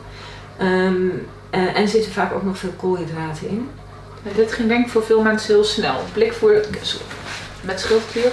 Ja, nou dat weet, eh, er- komen heel veel schildklierproblemen voor bij katten op leeftijd. Ja. Ook vanaf een jaar of 14, 15 krijgen ze vaak een goedaardige vergroting van de schildklier. Waardoor hun stofwisseling heel hoog wordt, heel veel gaan eten, vermageren, onrustig worden. Dat is een probleem wat sinds de 80 jaren, denk ik, heel veel voorkomt bij katten. We weten niet zo goed waar het door komt, wat de oorzaak is. Want voorheen kwam het eigenlijk niet zoveel voor. Dus er moet iets veranderd zijn waardoor dit is. En het vermoeden bestaat eh, dat het blikvoer is waar ze het van krijgen. Oké.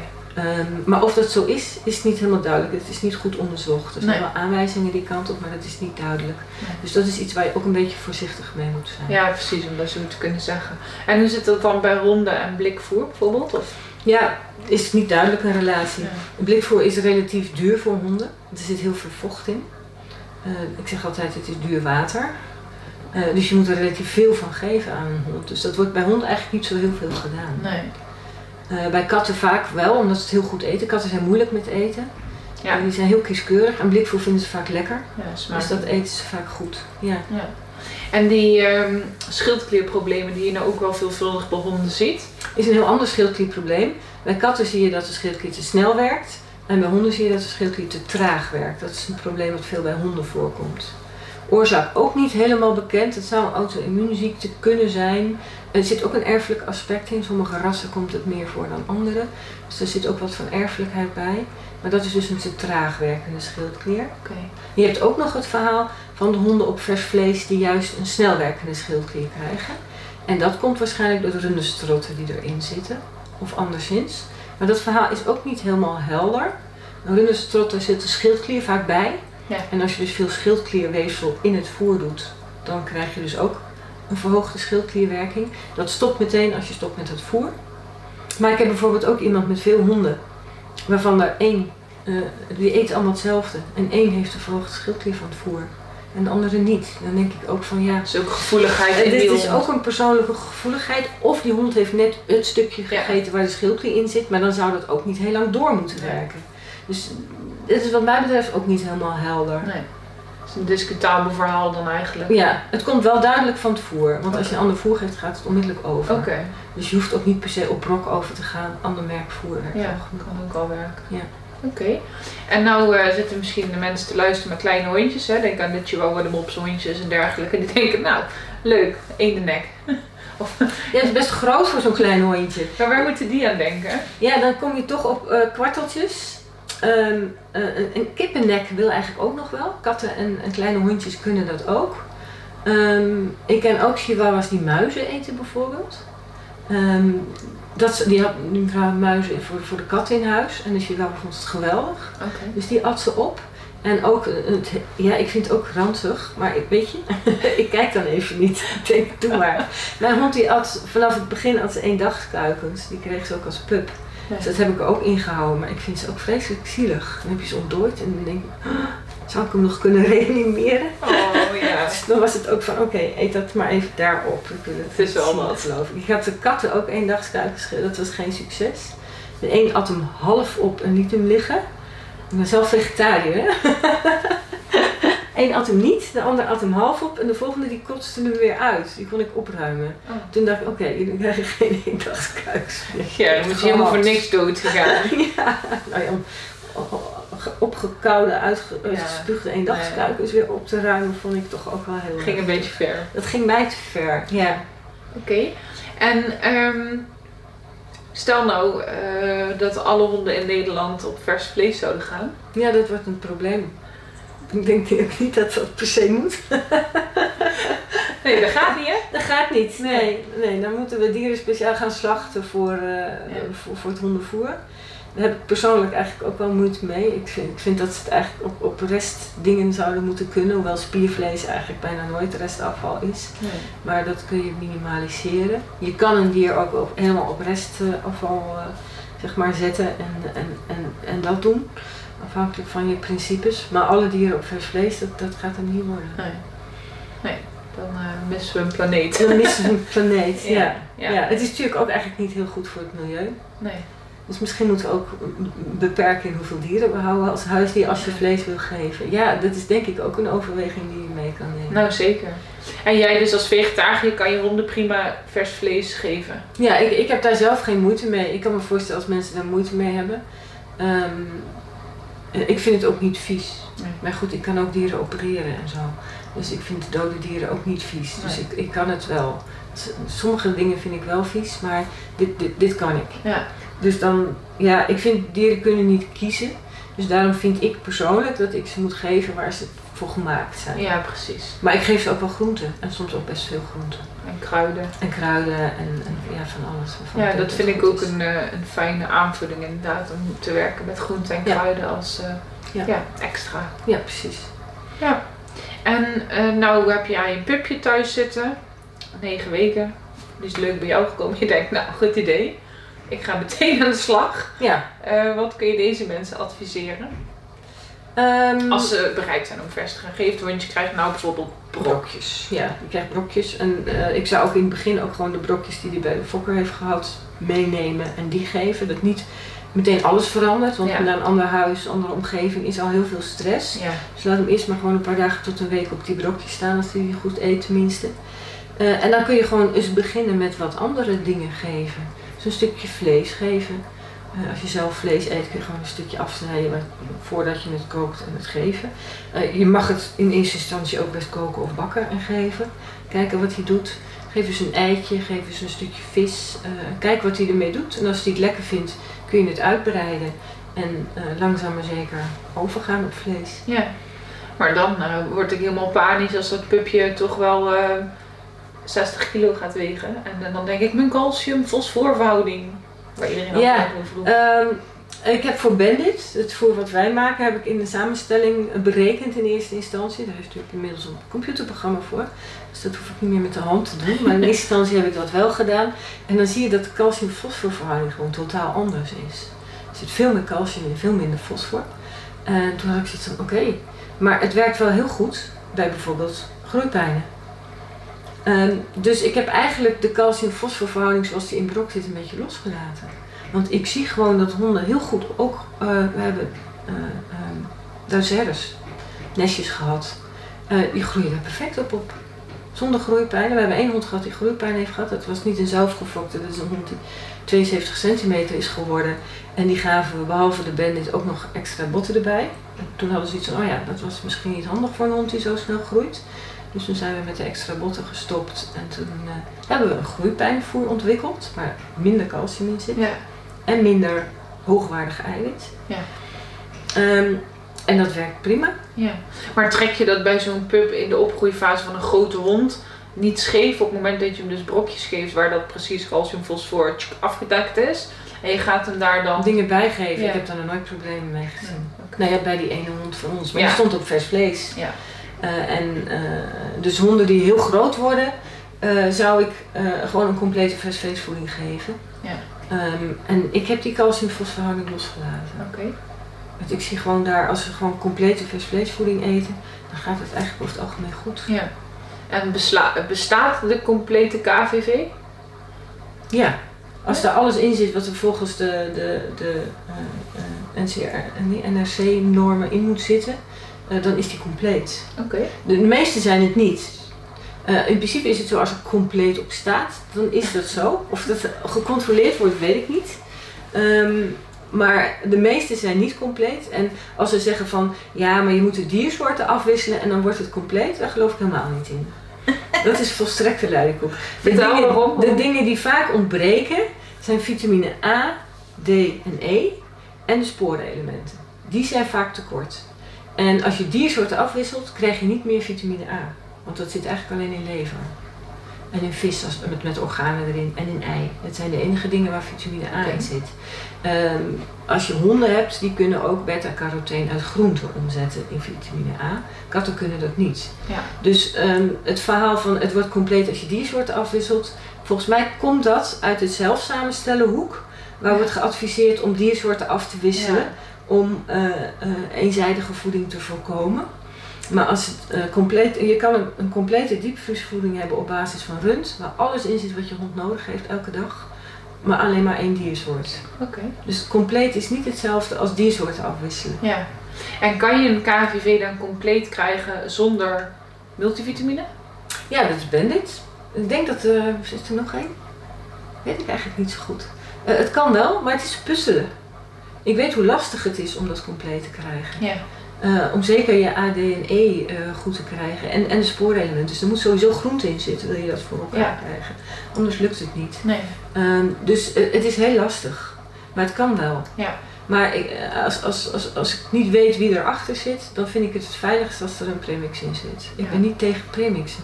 Ik denk dat het wel handig is om voeding compleet te krijgen. Dus Ja. als je alleen maar één soort voeding geeft, dan moet die gewoon compleet zijn. Ja. En zelfs dan denk ik dat het goed is om wat af te wisselen. En wat zijn de voor- en nadelen dan van een premix? Een premix is een multivitamine toch? Pivot is een multivitamine. Het voordeel is dat er gewoon alles in zit wat je hond nodig heeft. Dus hij krijgt geen tekort aan vitamines. Het nadeel is dat het vaak geen natuurlijke vitamines zijn en dat de opname niet altijd even goed is. Oké. Dus je weet niet of ze genoeg binnenkrijgen. Ja. Maar eh, je hoeft geen multivitamine erbij te gaan geven. Nee. En als je nou denkt, jezus, wat een gedoe, kan ik me ook nog voorstellen. Ja. Laat me, ik vind het wel ingewikkeld wat ik zelf eet. Laat me nou gewoon iets aan die hond geven. Ehm, stel dat mensen nou toch zeggen, leuk verhaal van jullie samen. Ik ga toch graag brokken geven. Ja. Ehm, wat kunnen ze er dan als een soort bijvoeding in ieder geval bijgeven? Dat jij denkt, nou, dat is dan voor die hond in ieder geval een goede aanvulling dan altijd de standaard brok. Dan zou ik verschillende dingen bijvoeren. Af en toe is een hapje, af en toe is een stukje vlees, af en toe is een stukje Ja. hart, af en toe is... eh, als de hond het rustig koud is botten, om de tanden schoon te krijgen. Ja. Ehm, dus ja, een ei, een vis. Ja. Eieren en vis zijn eigenlijk ook heel goed om af en toe gewoon te geven. Ja, oh, daar ben ik wel blij, want dit is altijd je reet dus altijd. dus ik doe gewoon één keer in de week een haring. Ja, Ja, dus ik doe gewoon dat dan. Buiten. Maakt mij niet uit, ik doe dat dan. Ja, doe dat Voer dan. vooral brok, maar doe dat er dan bij. Ja. Nou, ik denk vanwege de omega-3 vette vis dat het Ja, echt gewoon heel goed is om dat eh, erbij te geven. Ja. Ik denk wel dat in een hele vis eh, eh, mijn benadering niet zoveel omega-3 vetzuren zit als in capsules bijvoorbeeld. Ja. Dus op zich is dat ook iets heel goed om gewoon erbij te Ja. geven. Ja, of olie. Of olie, ja precies. Ja. En die, ehm wat wil ik daarover zeggen? Vis, Ja, wat doe vis, haring? Nee, daarvoor zat hij nog een brok geven, haring. Ik weet het niet. blok, botten, hart, vlees. Nee, Nee, nee, nee. ei. Ei, ei dan? Ja, dat is natuurlijk ook veel over te doen. eh, Ja. Ei, gekookt rauw. Eh, Gebakken? Allebei, mag allebei, mag alles. Weet je, de vitamine A wordt beter opneembaar bij koken. Dus op zich is, Oh. heeft het geen nadeel om dat te koken. Ja, ik doe het afwisselend. Zeg maar, Ja. dan doe ik dit, dan Nou, ik vind het eh, rauw vaak te veel troep geven, dus ik doe het vaak gekookt. Maar ja. En ik doe met schil en al. Ja. Ik vind dat ze even bezig moeten zijn met het ding openmaken. Gekookt en dan met schil en al? Ja, Oh, ik dacht dat dat niet mocht. nou, geen enkel probleem. Echt? Nou, Oh, we hebben daar geen probleem mee. Ja, grappig. het idee is dat het dan te scherp zou zijn of zo. Dan spoelt het wel Ja. weer uit. Ja, jij ziet dat niet eh gebeuren. Nee. Oké. Ehm, dan kan ik me ook voorstellen dat er misschien fokkers zijn die gaan luisteren. En die denken, wow, leuk, interessant, maar hoe doe ik dat met mijn pasgeboren pupjes? Ja, Wat kun je daarover zeggen?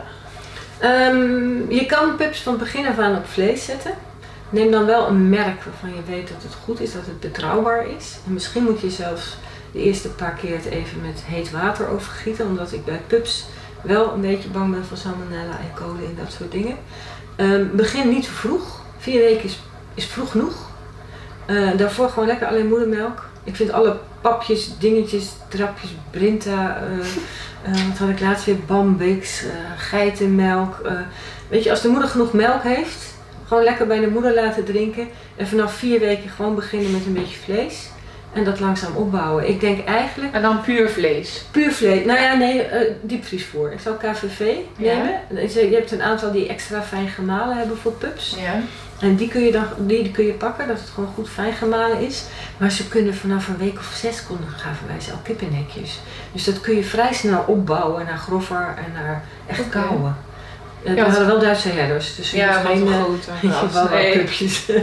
even in de context eh, ja, precies. Ja. Want ik heb dus wel eens gehoord dat dus de darm van zo'n jong pupje nog niet af is en dat hij daarom dus geen botdelen, botstukken... Voor vier weken. Oh, dat is voor vier weken? Ja, Oké. vanaf vier weken. zo- Er zijn mensen die op drie weken al beginnen. Dat, dat vind ik enigszins riskant. Ik, waarom zou je zo vroeg beginnen Ja. om de moeder te ontlasten, denk ik.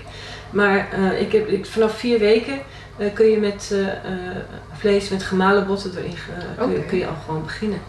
En ik denk juist bij pupjes kun je die darmflora en dat immuunsysteem zo goed opbouwen. Ja. Eigenlijk moet je van, bij, bij jonge dieren al eh, veel verschillende bacteriën, stofjes mee in aanraking Ja. komen om te voorkomen dat ze allergieën opbouwen. ja. Nou kreeg ik eh, dus inderdaad met mijn pupje ook rollen vers vlees mee.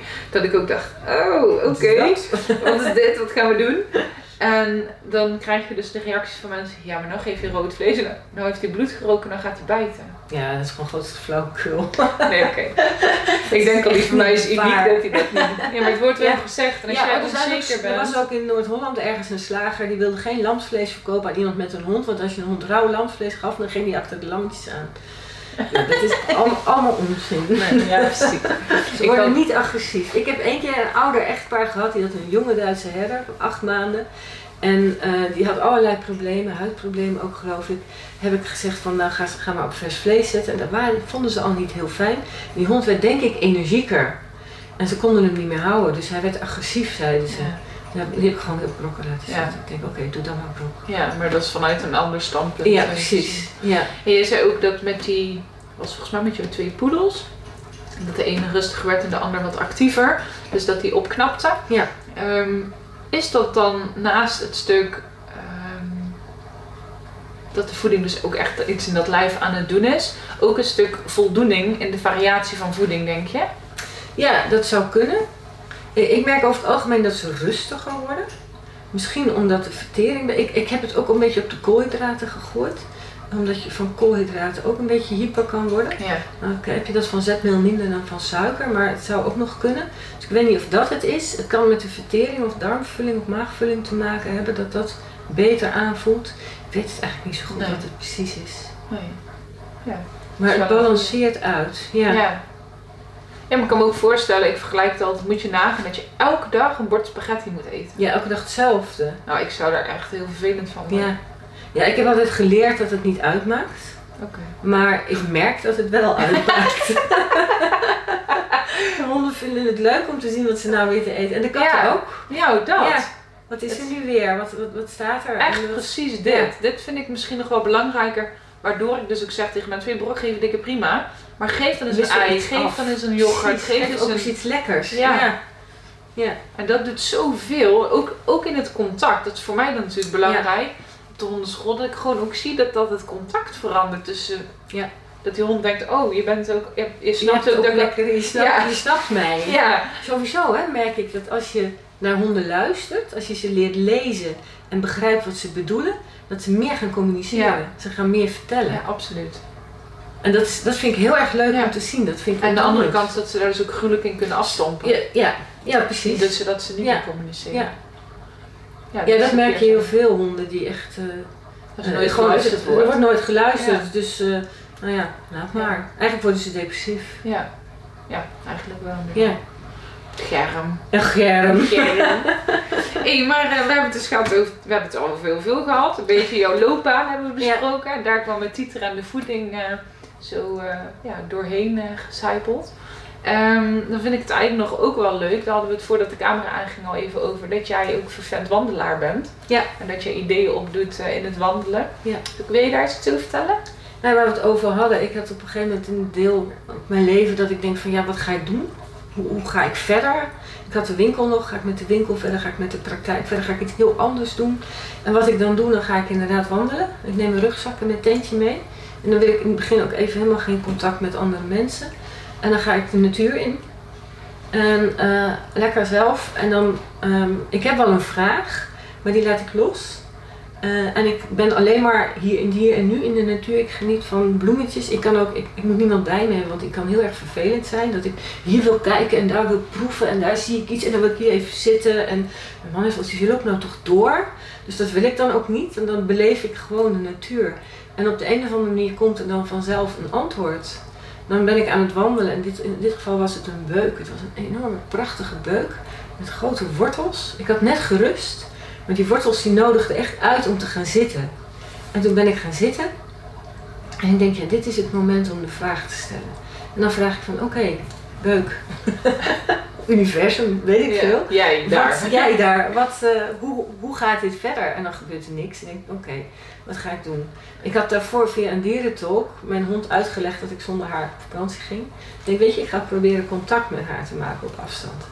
En ik maakte contact met haar en ik kreeg terug. Ik ben druk, ik heb hier helemaal geen tijd voor. Ik denk, oh ja, dat ben ik. ik ben druk, ik heb hier geen tijd voor. Oké, ik moet meer rust. Dus zo eh, communiceer ik dan met dieren, de boom, alles. En op een gegeven moment eh, ga ik toch een beetje zitten mijmen en denk je, iedereen is druk en dat wil ik eigenlijk niet. Ik wil rust, dus ik moet gewoon rust creëren. Hoe doe ik dat? Winkel weg en de praktijk ga ik niet door, want dat vind ik toch wel heel erg leuk. En zo valt er dan op een gegeven moment iets op zijn plek. En dan ben ik ook klaar en dan denk ik van oké. En dan ga ik eh, lekker wandelen en met mensen kletsen. En dan heb ik ineens wel contact en interferentie en dan is het goed. Ja. En dat is gewoon heerlijk. En zo zoek ik ook elke. Ik loop twee keer per dag met mijn honden in het bos. Maar soms ben je toch te veel in je hoofd. Dan Ja. ben je nog aan het denken. Op zich is het ook goed om dingen te verwerken die die dag ge- gebeurd Ja. zijn. Maar aan de andere kant vind ik het ook lekker om mijn hoofd leeg te maken. En dat doe ik door mijn zintuigen te gebruiken. Door te ruiken, te proeven, te voelen. Moet dingen aanraken en, en zien. Ja. En ik hou ook van, van hele kleine dingen, kleine bloemetjes, kleine, daar maak ik soms ook foto's van. Dat zie je op Facebook ook Ja. wel voorbij komen. Ja. Dan heb ik weer iets leuks gezien en dan moet er even foto- mos wat bloeit of zo. Dat heb ik nooit eerder gezien. Dan denk ik, oh wat leuk. En dan maak ik een foto. En dat slinger je de wereld En dan in. slinger ik de wereld in van kijk leuk. En sommige mensen vinden het leuk en anderen niet. Ja. Super Dus op zich is dat mijn manier om, eh, om te bezinnen en, en te kijken wat ik af en toe even stil te staan bij wat ik aan het doen ben. Ja. En vervolgens krijg ik dan een voet die het niet meer doet. Oh. Ik zou eh, eigenlijk vorige week een wandeltocht in Denemarken Fjellreven Classic doen met rugzak. En ik had die blote voetschoenen. Heerlijk, ik denk dat ga ik ook blote voetschoenen doen. Dus ik was aan het trainen geslagen. En ik kan zonder rugzak uren lopen op die dingen. Zonder training, gewoon hup aan, lekker lopen. Maar met rugzak belast je dus kennelijk toch je voeten anders en te veel. En ik heb nou een overbelaste voet, die is helemaal blauw en dik. En, eh, Zo dan. dus ik moest de wandeltocht afblazen. En dan denk ik ook van oké, ehm, wat Maar dat had je op wandelschoenen dan waarschijnlijk niet Nee. gekregen. Nee, want als ik gewoon ga wandelen op deze die Loa's, deze schoenen met een stevige Ja. zool, dan ga ik zonder training ga ik gewoon 20 kilometer per dag lopen, geen enkel probleem. Maar nu was ik, ik was het aan het opbouwen en doen 20 kilometer, dat ging niet goed. Oh. Dus eh, ik moet dat rustiger opbouwen of toch met mijn rugzak op, op deze schoenen gaan doen. Maar dat beschouw ik dan wel als boodschap. Zo van oké, die tocht moet ik kennelijk niet doen, ik Nee. moet iets anders. Dan ben ik wel benieuwd Dus wat er gaat wat gebeuren in die tocht. Nou ja, en toen eigenlijk ruim, wat was het, tien dagen, twee weken voor die tocht ging het een heel stuk beter. En toen dacht ik van, zal ik toch gaan? Ja. En vervolgens had ik dus mijn twee honden aan de knok. Ik heb twee, mijn herder en mijn eigen hondje kunnen niet samen, want die, die zijn te druk, allebei hysterisch en reactief en dat gaat dus niet goed. Dus ik trek die herder vanaf en die gaat met haar volle gewicht op die voet staan. Dat deed zeer. Ik was nog verder dan terug bij af. Oh, En ik had meteen oké, had ik zoiets, ik ga hem niet doen, echt niet. laat maar. Laat maar, deze boodschap is duidelijk. Dus ik heb eigenlijk een hele week vrij gehad. En heerlijk voor mezelf. Ik denk dat was vast de bedoeling. Ja. ik neem eigenlijk alleen vrij als ik iets ga doen. Oh ja. En dat is, ik denk dat de boodschap is dat ik ook vrij moet nemen om niks te doen. Nou, dat, eh, dat was denk ik het geleerde. dat was het. ik vermoed dat, dat misschien komt er nog meer. maar dat is Maar dan, dat eh, is dan denk ik van, ja oké. Ja.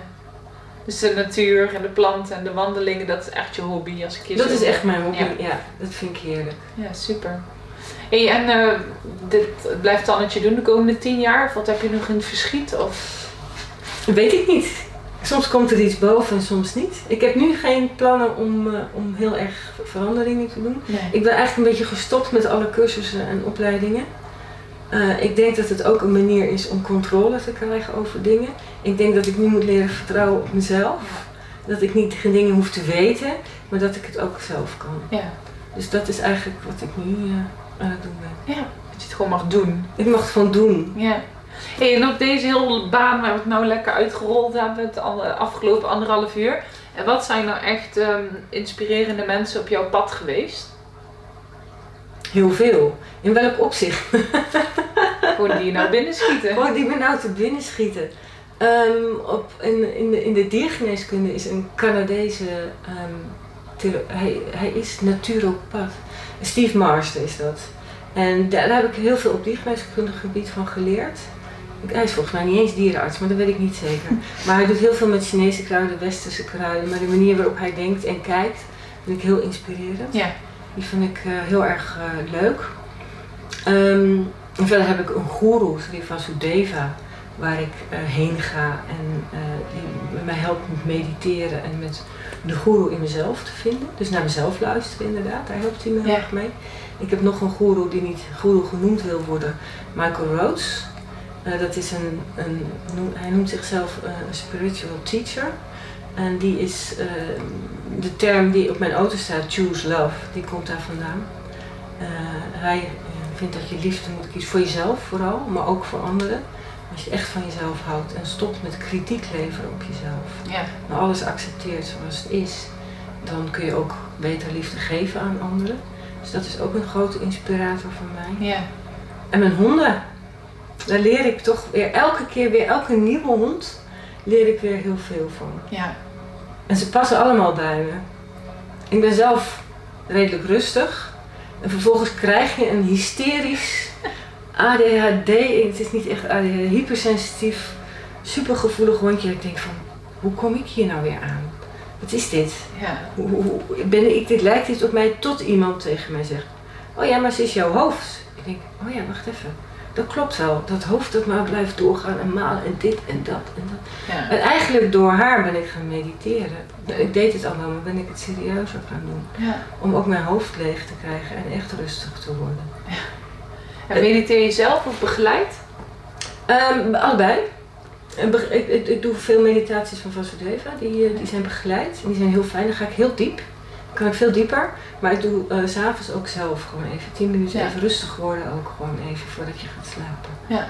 Dat werkt ook wel heel goed. Ja, heerlijk. Ja, ik weet het. ik weet er alles van.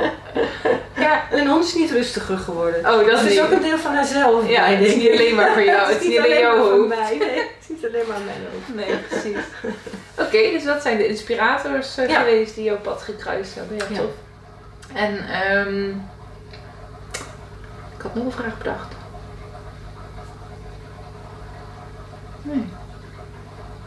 Ja, ik, ik was eigenlijk nog wel benieuwd, maar dat eh, komt nou een beetje achteraf. Ehm, want Bandit is ook van jou of van jouw man is van alleen? mijn man. Ja, we, dit is echt hij zijn bedrijf, zeg maar. Maar ik heb wel geho- geholpen met opstarten, met samenstelling, bedenken. Ja. En hij raadpleegt mij ook nog wel eens, want wij kunnen ook eh, voeding op maat maken voor een bepaald dier. Oh ja. Hebben een kat met een leverprobleem, eh, die eigenlijk al niet lang meer te leven had. Daar hebben we een speciaal voer voor gemaakt. Er kreeg er later een nierprobleem bij. Oh. Dat voer weer aangepast en die doet het geweldig. Oké. Jaren. Ja. Dat is echt. eh, En, en we hebben ook wel eens eh, eh, een, we hebben een nierdieet. Maar die is op basis van kip en rund. En dan heb je een dier wat allergisch is voor kip en rund. En maken we er een op basis van lam. Ja. Dus ja, en dan, Dan inmiddels weet hij eigenlijk, dat soort dingen weet hij inmiddels wel. Ja. Maar soms heeft hij toch nog zoiets van, ja, maar hoe doe ik dit, hoe doe ik dat? Ah, dan En kijk je even eh, heb mee. ik mijn diergeneeskundige kennis om even te helpen. Ja. Ja. kijken. Ja. Nou, superleuk. ja, Ik eh, ben super geïnspireerd. Ik denk dat het een hele waardevolle podcast is voor eh, velen. Eh, lekker met kennis over titre vaccineren en een stuk voeding. Ik denk dat dat... Ja. ja, heeft toch altijd veel vragen bij mensen. Ehm, heb je zelf nog een, iets wat je graag gezegd wil hebben of iets wat je wil delen? ik denk dat ik het meeste wel gezegd heb. Weet ik zo gauw niet. nee dat is ook oké. En heb jij ehm, dingen, evenementen, lezingen, workshops, weet ik veel, iets wat de komende tijd op de agenda staat waar mensen je ook kunnen ontmoeten of treffen? Ik weet dat nooit. Oh, ik denk niet verder dan een week vooruit. Ehm, ik weet dat nooit. Ze weten het niet. ik weet het niet. Dat staat op allerlei plekken op internet. Vind het- De titelsessies staan op titelen met vaccincheck. Lezingen heb ik eigenlijk helemaal niet meer. Oké. Die, die liepen ook niet zo goed meer. Op een gegeven moment dan is het, Verhaal is het voldaan. Ja, dan heeft iedereen het gehoord. En dan eh, heb je nog een enkeling die zegt, wanneer geef je weer een lezing? Die zegt, ja, er zijn niet genoeg mensen meer. Nee. Dus die zijn er eigenlijk niet zoveel meer. Nee, nou ja, prima. Ja. En waar kunnen mensen jou vinden? Een website, technisch. eh, www.centrumoase.nl is mijn website ja. en, en mijn Facebook. Oh Ja, dan moet je mijn bedrijfsfacebook hebben. Tannetje Koning. Ik, zijn er twee. Ze heten allebei Tannetje Koning. En de ene is bedrijfs en de andere is eh, privé, zeg maar. Op de privé doe ik ook dingen over wandelingen, mijn voet, eh, foto's. en eh, op de bedrijfs eigenlijk ehm, ja, alleen dingen over diergeneeskunde of, of, of dierenbeschermingsdingen. Eh, andere mensen plaatsen ook dingen op mijn privé. Maar daar, je mag maar 5000 vrienden. En ik zit elke keer aan die grens. Oh, ja. Dus eh, je hebt kans dat je daar niet op komt. Nee, je moet bekend persoon worden. Dan kunnen ze on, uh, nou onbeperkt. kan het wel, als je een bekend persoon Ja, bent. maar dan moet je volgens mij op een pagina doen. Want ik heb mijn bedrijfspagina, daar kunnen vreemde mensen niks op plaatsen. Of, of, of vrienden kunnen daar niks op plaatsen. Oh ja. Dus die leeft wat minder. Ja, En, de, en de andere die is, is wat actiever, zeg maar. ja weet ik Ik, ben- ik niet. ben niet zo heel goed in, in Nee. reclame maken, dingen plaatsen. Nee. nee. Ze kunnen jou vinden op de website en... eh, Ja, ik heb wel een patiëntenstop. Oh, En ze neemt geen patiënten aan, dus je Nee, kunt alleen de website ik, bekijken. Ja, precies. Ik maak, ik maak ook niet zoveel reclame, omdat ik ook patiëntenstop Nee, heb. oké. Het, het wordt te druk. Ik moet Ja. dus inderdaad gewoon aan mezelf denken. Nou, zeker. en rust inbouwen. Dus eh, eh, mensen die doorverwezen worden door andere dierenartsen, die komen er soms nog wel tussen. Ja. Ehm, maar verder eigenlijk En ook niet iets telefonisch, dat mensen je dan toch even kost ook tijd gewoon weer. stellen. Ja, oké. dus daar- Je kan per, per mail kun je kort een vraag stellen. Als ik die kort kan beantwoorden. eh, nou, het mag, mag, mag best wel tekst zijn, maar als ik hem korter kan beantwoorden, dan, dan krijg je wel antwoord. Ja, als je hele uitgebreide verhalen wilt, dan, ik heb soms ook mensen met enorme problemen die van alles mankeren en die vragen een tip. Oh, En dan denk ik, ja, sorry, Nee, dat kan echt. dat, dat, dat werkt niet, dat Nee. kan ik niet. Nou, dus een concrete vraag mag gemaild worden. Ja. Eh patiënt staat op, dus website mag je alleen bekijken. en Facebook ben je dan actief, kunnen mensen meekijken Ja. en meelezen en eh, Ja. meer van dat. Dan heb ik eh, dat. God, is je boekje nog te koop? Ja, nog steeds. Ja. Of via mijn website kan het, maar bol.com heeft hem soms nog, soms moeten ze hem bestellen. Ehm, maar ja, via mijn website kun je hem bestellen, daar staat hoe dat werkt. Hm, super. En desnoods kun je gewoon een mail sturen en wil hebben, dan kan het ook. Kort en krachtig. ik wil het boek hebben. Ik wil het boek hebben, naam en adres. Ook als je, ehm, want via de website is het geld overmaken, maar dan moet je ook goed je adres erbij zetten, want tegenwoordig wordt bij de afzender niet meer het adres gezet. Oké. Ik heb één keer gehad, iemand die heb ik niet meer kunnen traceren. Oh. Die heeft geld overgemaakt voor een boekje en die. Oh. Maar dat is alweer lang geleden. Nou, die lang geleden mocht je kijken, dan eh ze weet het nog wel. Ruitenbeek, meneer Ruitenbeek. Oh. dat weet ik nog. Misschien kan je nog wel terugvinden. Ik weet het niet. Ja. Nee, Tannetje, ik wil je hartelijk bedanken voor echt super leuke Ja. podcast. En ehm, Graag gedaan. ja, dan ga ik hem hierbij eh, afsluiten.